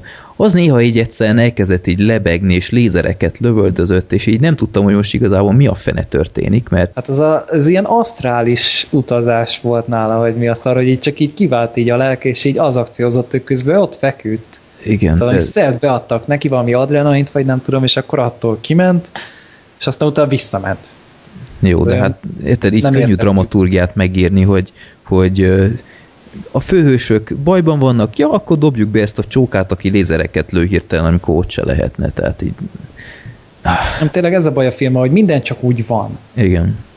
Meg, meg van, van egy vámpír, akit a, a dámpír haverunk így ö, ö, megöl, vagy bocsánat, nem is, nem is az ölte meg, de mindegy, van egy vámpír, aki meghal, így ketté hasítják a fejét, és utána hirtelen egyszer csak megint összeolvad a feje, és megint ö, mozog. Tehát így nem értettem, mi van. Mert hogyha ö, az van, hogy a vámpír az örök életű, vagy ilyesmi, akkor egyetlen minek küzdenek meg ellene. Tehát áh, nem tudom. Tehát így, így ö, ugye a film harmadáig így, így megvolt a jó véleményem, hogy ebben még esetleg lehet is valami, de így, így a film végén nem azt mondom, hogy, hogy nézhetetlen, abszolút egyszer meg lehet nézni, mondom, kellemes meglepetés volt, mert én sokkal rosszabbat vártam, de ez megint csak bebizonyította, hogy egyszerűen az anime műfaj nem nekem való. Hát amúgy én ezzel a filmmel egy hat évet késtem, te meg így kb. életkorodat felez meg, úgy akkor lehet, hogy élvezted is volna. Tehát, hogy e, mi ezzel elkéstünk ezzel a filmmel. Én úgy éreztem, hogy ez már nem nekünk szól. Hát én nem tudom. De én szerintem nekem korábban se tetszett volna, mert gyerekként sem szerettem ezeket nézni. Mm. Hát én azért még szerettem régebben ilyen Dragon Ball-t, vagy ilyen hülyeségeket nézni, Már azokkal el Az egyetlen ilyen, amit néztem, az volt ez a hülye focis sorozat. Ja, a Tsubasa? De én nem tudom. Az volt, azt hiszem ilyen focis Amikor, amikor ott futott a kapu felé, és így, mint hogyha ilyen ilyen hajlított focipálya lett volna, hogy meglátja így a kapunak a tetejét, és ahogy fut, egyre többet lát a kapuból, ami uh-huh, uh-huh. meg, meg, Szerintem az volt. Meg elrúgja a labdát, és így kapustól átrepül a labda a hálóba, meg ilyenek, szóval uh, jó. Az is ilyen animés van. Igen, hát én, én ott határoztam el, hogy ez valahogy nem nekem való. Ja, meg még egy példát tudok mondani, csak hogy még jobban utáljanak az emberek ilyen megalomániára, hogy a végén ez a ö, ilyen, ilyen űrsikló, vagy mi a fene, ilyen mentő kapszula, vagy akárminek nevezte, hogy az is basszus, egy kis űrhajó, nem, nem kell úgy elképzelni, hogy kis mentőkapszula, hogy ismered a filmből, hogy ilyen kilőnek embereket, nem basszus, úgy nézett ki, mint a Disney palota a Disney filmek elejéről. Tehát így, így képtelenek így visszafogni magukat ebben a műfajban, és, és lehet, hogy ez sok embernek tetszik, engem egyszerűen így visszataszít egy kicsit. De amúgy, vár, most, most így nem spoilerezünk belőle, csak így nagy vonalak, körvonalakból beszélek, ott a végén szerinted volt időbeli ugrás, vagy nem? Mm. Temetős. Most nem tudom, melyikre gondolsz. Hát amikor elment a temetőbe a D temetésre. Hogy ott ugrottunk ja. az időbe, vagy az közvetlen a cselekmény után volt? Vagy tudod, ott ígért valamit valakinek, és akkor... Hmm, jó kérdés. Ezt nem tudtam eldönteni, hogy most a nagymamámat ismerte, vagy akkor uh-huh. most mhm. az, hogy az, az úgy olyan fura volt. De mondjuk az tetszett, amikor az öreg ott megvédte a D-t. Ja igen, az jó rész volt, jó. Az egy kifejezetten érdekes volt, ott valami kis, kis mitológiát építettek, vagy karaktert próbáltak adni a D-nek, ezért értsük, hogy azért ez tud valamit. De tényleg meg se szólalt ez az arc kb. Ilyen Ryan Goslingba ment át teljesen. Na, na, Nincs itt Zoli valakinek csinálnia kell. nem, nem, nem, nem hiányzott. De egyébként tényleg az jó rész volt. Ez, ez is persze lehet, hogy korábbi filmekben pont erről volt szó, amit ott az a öreg ember ott mondott. Mm. Nem tudom. Minden esetre nem haltam bele, hogy megnéztem, tehát inkább Nem ezt biztos, nézem meg kétszer, mint az. Adélt, őszintén szólva. De így tudtam volna jobbat is nézni, de köszönöm szépen ezt a anime utazást, hogy ilyenben is volt részem, remélem nem voltam túl kegyetlen a filmmel szemben. Hát most el fogják árasztani a- animékkel a népakarata rovatot. Ide, igyekszem odafigyelni, hogy mi kerül be. Tehát ne, ne vigyétek túlzásra. Egyébként azután, hogy ö, ki lett hirdetve, hogy ezt húztuk ki, egyből nem tudom én, vagy egymás után három-négy ilyet küldtek be. Tényleg Aha, de azt hiszem, már nem is tudom, mit raktam be. Tehát Szerep- próbáltam már odafigyelni. Múltkor valaki olyat küldött, azt hiszem szarember, vagy valami ilyesmi. Arról hallottam arról a filmről. Na, az nem került be. Tehát azért emberek, szarember, most nem áll. Nyilván szeretik ha- hallgatni, hogy kiakadunk és ordítozunk De ületi állapotban. így emberek így meg is jutalmazhattok néha minket valami, hogy, mint az apró titkok, az milyen jó volt. De. Senki nem tudott róla semmit, aztán meg meg Ja. is lepődtünk, hogy mennyire jó volt. Úgyhogy azért nem adom fel a reményt, szerintem ez egy nagyon jó kezdeményezés, ez a nép akarata. Néha így sül el, néha úgy, de mondjuk ez a Dampir se volt olyan borzasztó, csak egyszerűen a stílus nem tetszik emberek. De kíváncsi vagyok, hogy Zoli mikor küldi el az anyagot, aztán meghallgatjátok az ő elpusztító véleményét. Álmok futását. Öm, igazából ennyi volt a filmlista. Hát pedig szerintem ez, ez volt az eddigi legcombosabb filmlista, nem? Um, mármint milyen tekintetben? Hát, hogy már mint úgy érte, hogy a leghosszabb. Ugye ennyiről még sose volt szó. Hát azért ez csak 8 film, azt hiszem, vagy 9. Kilenc. Na, volt ez több is. Ah, hát figyelj, hogyha rövidnek tartod, még beszéltek a fegyvernepperről, azt is nemrég láttam. Az rajta van a népakaratában. Na zsír, akkor már előre pótoltam. Ja. Én meg ma a Uwe, Uwe Boll féle Alone in the Darkot néztem meg. Fú, bazzeg. Az azért nem volt gyenge. Ö, Te én azt kell mondjam, hogy sokkal rosszabbra számítottam. Tehát az képest, hogy mindenki így a House of the Dead és a Blood Rain után közvetlenül ezt mondja, hogy ez az Uwe Boll antikrisztusa, hogy ö, hány ponton áll? 2,3-on áll IMDb-n. Lehet még lentebb is amúgy. Én azt hiszem 2,3-on áll. Tehát így ahhoz képest emberek most nem ár.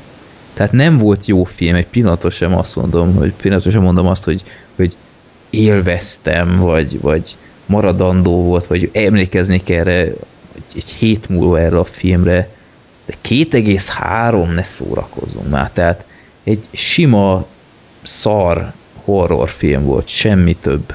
Tehát ilyenekből sokkal rosszabbakat látok éves szinten 10-15 darabot. Jó, de azért te már annyi ilyen szutykot látta, hogy már egy picit már belepásultál, nem? Hogy már nem tudsz különbséget tenni szar és szar között. De miért ne tudnék? Tehát én minden filmnek megadom az esélyt, ugyanolyan eséllyel indul. De meg ebbe kurva nagy potenciál volt ebbe a filmbe, azért az Alone in the Dark az egy, az egy kész mitológia volt. Az egy, az egy létező izé, ezelőtt popkulturális világ, ami, amiből csinálták ezt a szennyet. Tehát nem csak azért, mert hogy valaki most kitalált valami szart elkészítette, oké, az szar maradt, hanem ennek van, van egy, egy öröksége.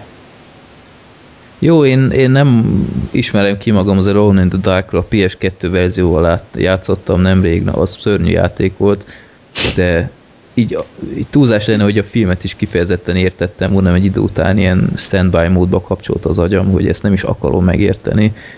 De egyszerűen csak így néztem, és így nézhető volt, nem volt jó, de, de nem volt agypusztító sem, mint ahogy, ahogy egyesek beállítják, hogy, hogy úristen, Uwe Bollnak ö, fel kell kötni a magát ezért, meg álljunk már meg emberek, 2,3 pont. Érted, Adél sokkal szarabb volt ennél a filmnél. Tehát Hát mondjuk nem tudom, tehát azért Uwe Boll, hogyha ilyeneket tud kicsikarni magába, akkor nem biztos, hogy van szükség többre. Tehát oké, okay, hogy nem, nem ez a világ legszarabb filmje, de azért ilyen kaliberűeket én az igyekszek elkerülni. Jó, figyelj, kerüljétek el, nem, nem mondom, hogy jó film, nem jó film, egyáltalán nem jó film. Szerintem a, aki akarta, az már látta, akit már érdekelt egy minimális szinten, és meg, az tisztában van vele, hogy milyen. Meg, meg ami így feltűnt, hogy igazából, sőt most bevallom a rohadt de néztem még egy Uwe Boll filmet egy-két hete a idei Bailout, Salt on Wall Street filmet, ami szintén nézhető Ez egy volt. Purcell-es film, nem? Hogy? Dominic Purcell a főszereplő. Igen, igen, ő a főszereplő. Az basszus kifejezetten jó fel lett építve meg ilyenek. Annak is voltak elég gyenge részei, de, de nézhető volt, abszolút nézhető, tehát jobb Uwe Boll filmek egyike. De így, ami így feltűnt, így nem tudom, a hanyadik Uwe Boll film után, hogy, hogy nem tud az az ember montázsokat készíteni. Tehát állandóan erőlteti a flashbackeket, a montázsokat, és annyira elhasal velük, és nem tudom miért csinálja állandóan ezt, meg sokszor nem bír egy akciójelenetet így felépíteni. Tehát ebben a Alone in the Darkban is ezt csinálta, meg mint a House of Deadben is, hogy, hogy bevág egy rock számot, és három percen át csak, csak látjuk, hogy lőnek emberek különféle szögből, és azt hiszi, hogy ez így működik, mert, mert ez működik 20 másodpercig, de basszus egy, egy szám azért 3-4 perces is tud lenni, és kegyetlenül így végigvárja az egészet, és azt hiszi, hogy ez így szórakoztató így percek után is. Hát tölti a játékidőt. Hát igen, de, de érted, így ritkán éri el egy filmje a 90 percet kb. És nem tudom, ezzel így, így eléggé mellé fog. De például a, a Bailoutban, az idei filmjében, abban így kifejezetten erős az így az első 45 perc, az arról szól, hogy egy ilyen családapa, nem, nem is családapa, tehát egy, egy férj ö, így szinte mindenét elveszíti a, a pénzügyi válság miatt, és ö, ö, utána így bosszút áll, tehát ilyen álmokfutásba kezd. És ez, hogy elveszíti mindenét, az kifejezetten jól fel lett építve. Így, így ö, karakterek jók voltak, életszerűek voltak a helyzetek, hogy egyre nagyobb szarba kerül, és onnantól kezdve, hogy elkezdett így akciózni, onnantól lett kicsit így rosszabb a film. Tehát nem tudom, egy Uwe Bollnak kicsit néznie kéne több ilyen fajta filmet, például összeomlást például, mert abból rohadt sokat tanulhatna. Úgyhogy egyáltalán nem mondom, hogy Uwe Boll egy jó rendező, de azt, hogy itt rendszeresen beállítják, hogy a világ legpocsékabb rendezője, meg stb. hát azért álljunk már meg. Van egy védelmezője. Lehet majd kapsz egy ajándékcsomagot tőle, egy csomó jó filmjével. Hát én nem tudom. Ez... Ebben a filmben ben, ebben is benne volt Eric Roberts.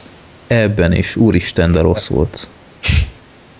Tehát pont Twitteren írtam múltkor, Eric Roberts, ugyebár kiraktam ezt az új 99 forintos videót, amiben benne szerepel ez a csodás Eric Roberts is.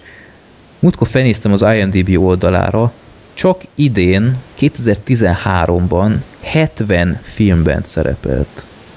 Hát így az összes filmográfiája meg 310 címért. 310, így van. És így kiszámoltam, hogyha csak idén 70 filmben szerepelt, akkor ez azt jelenti, hogy hogy így hét naponta új filmbe kezd bele. Tehát így azért elmondta, hogy mennyire készül fel dolgokra, egyáltalán, hogy milyen kis szerepei lehetnek.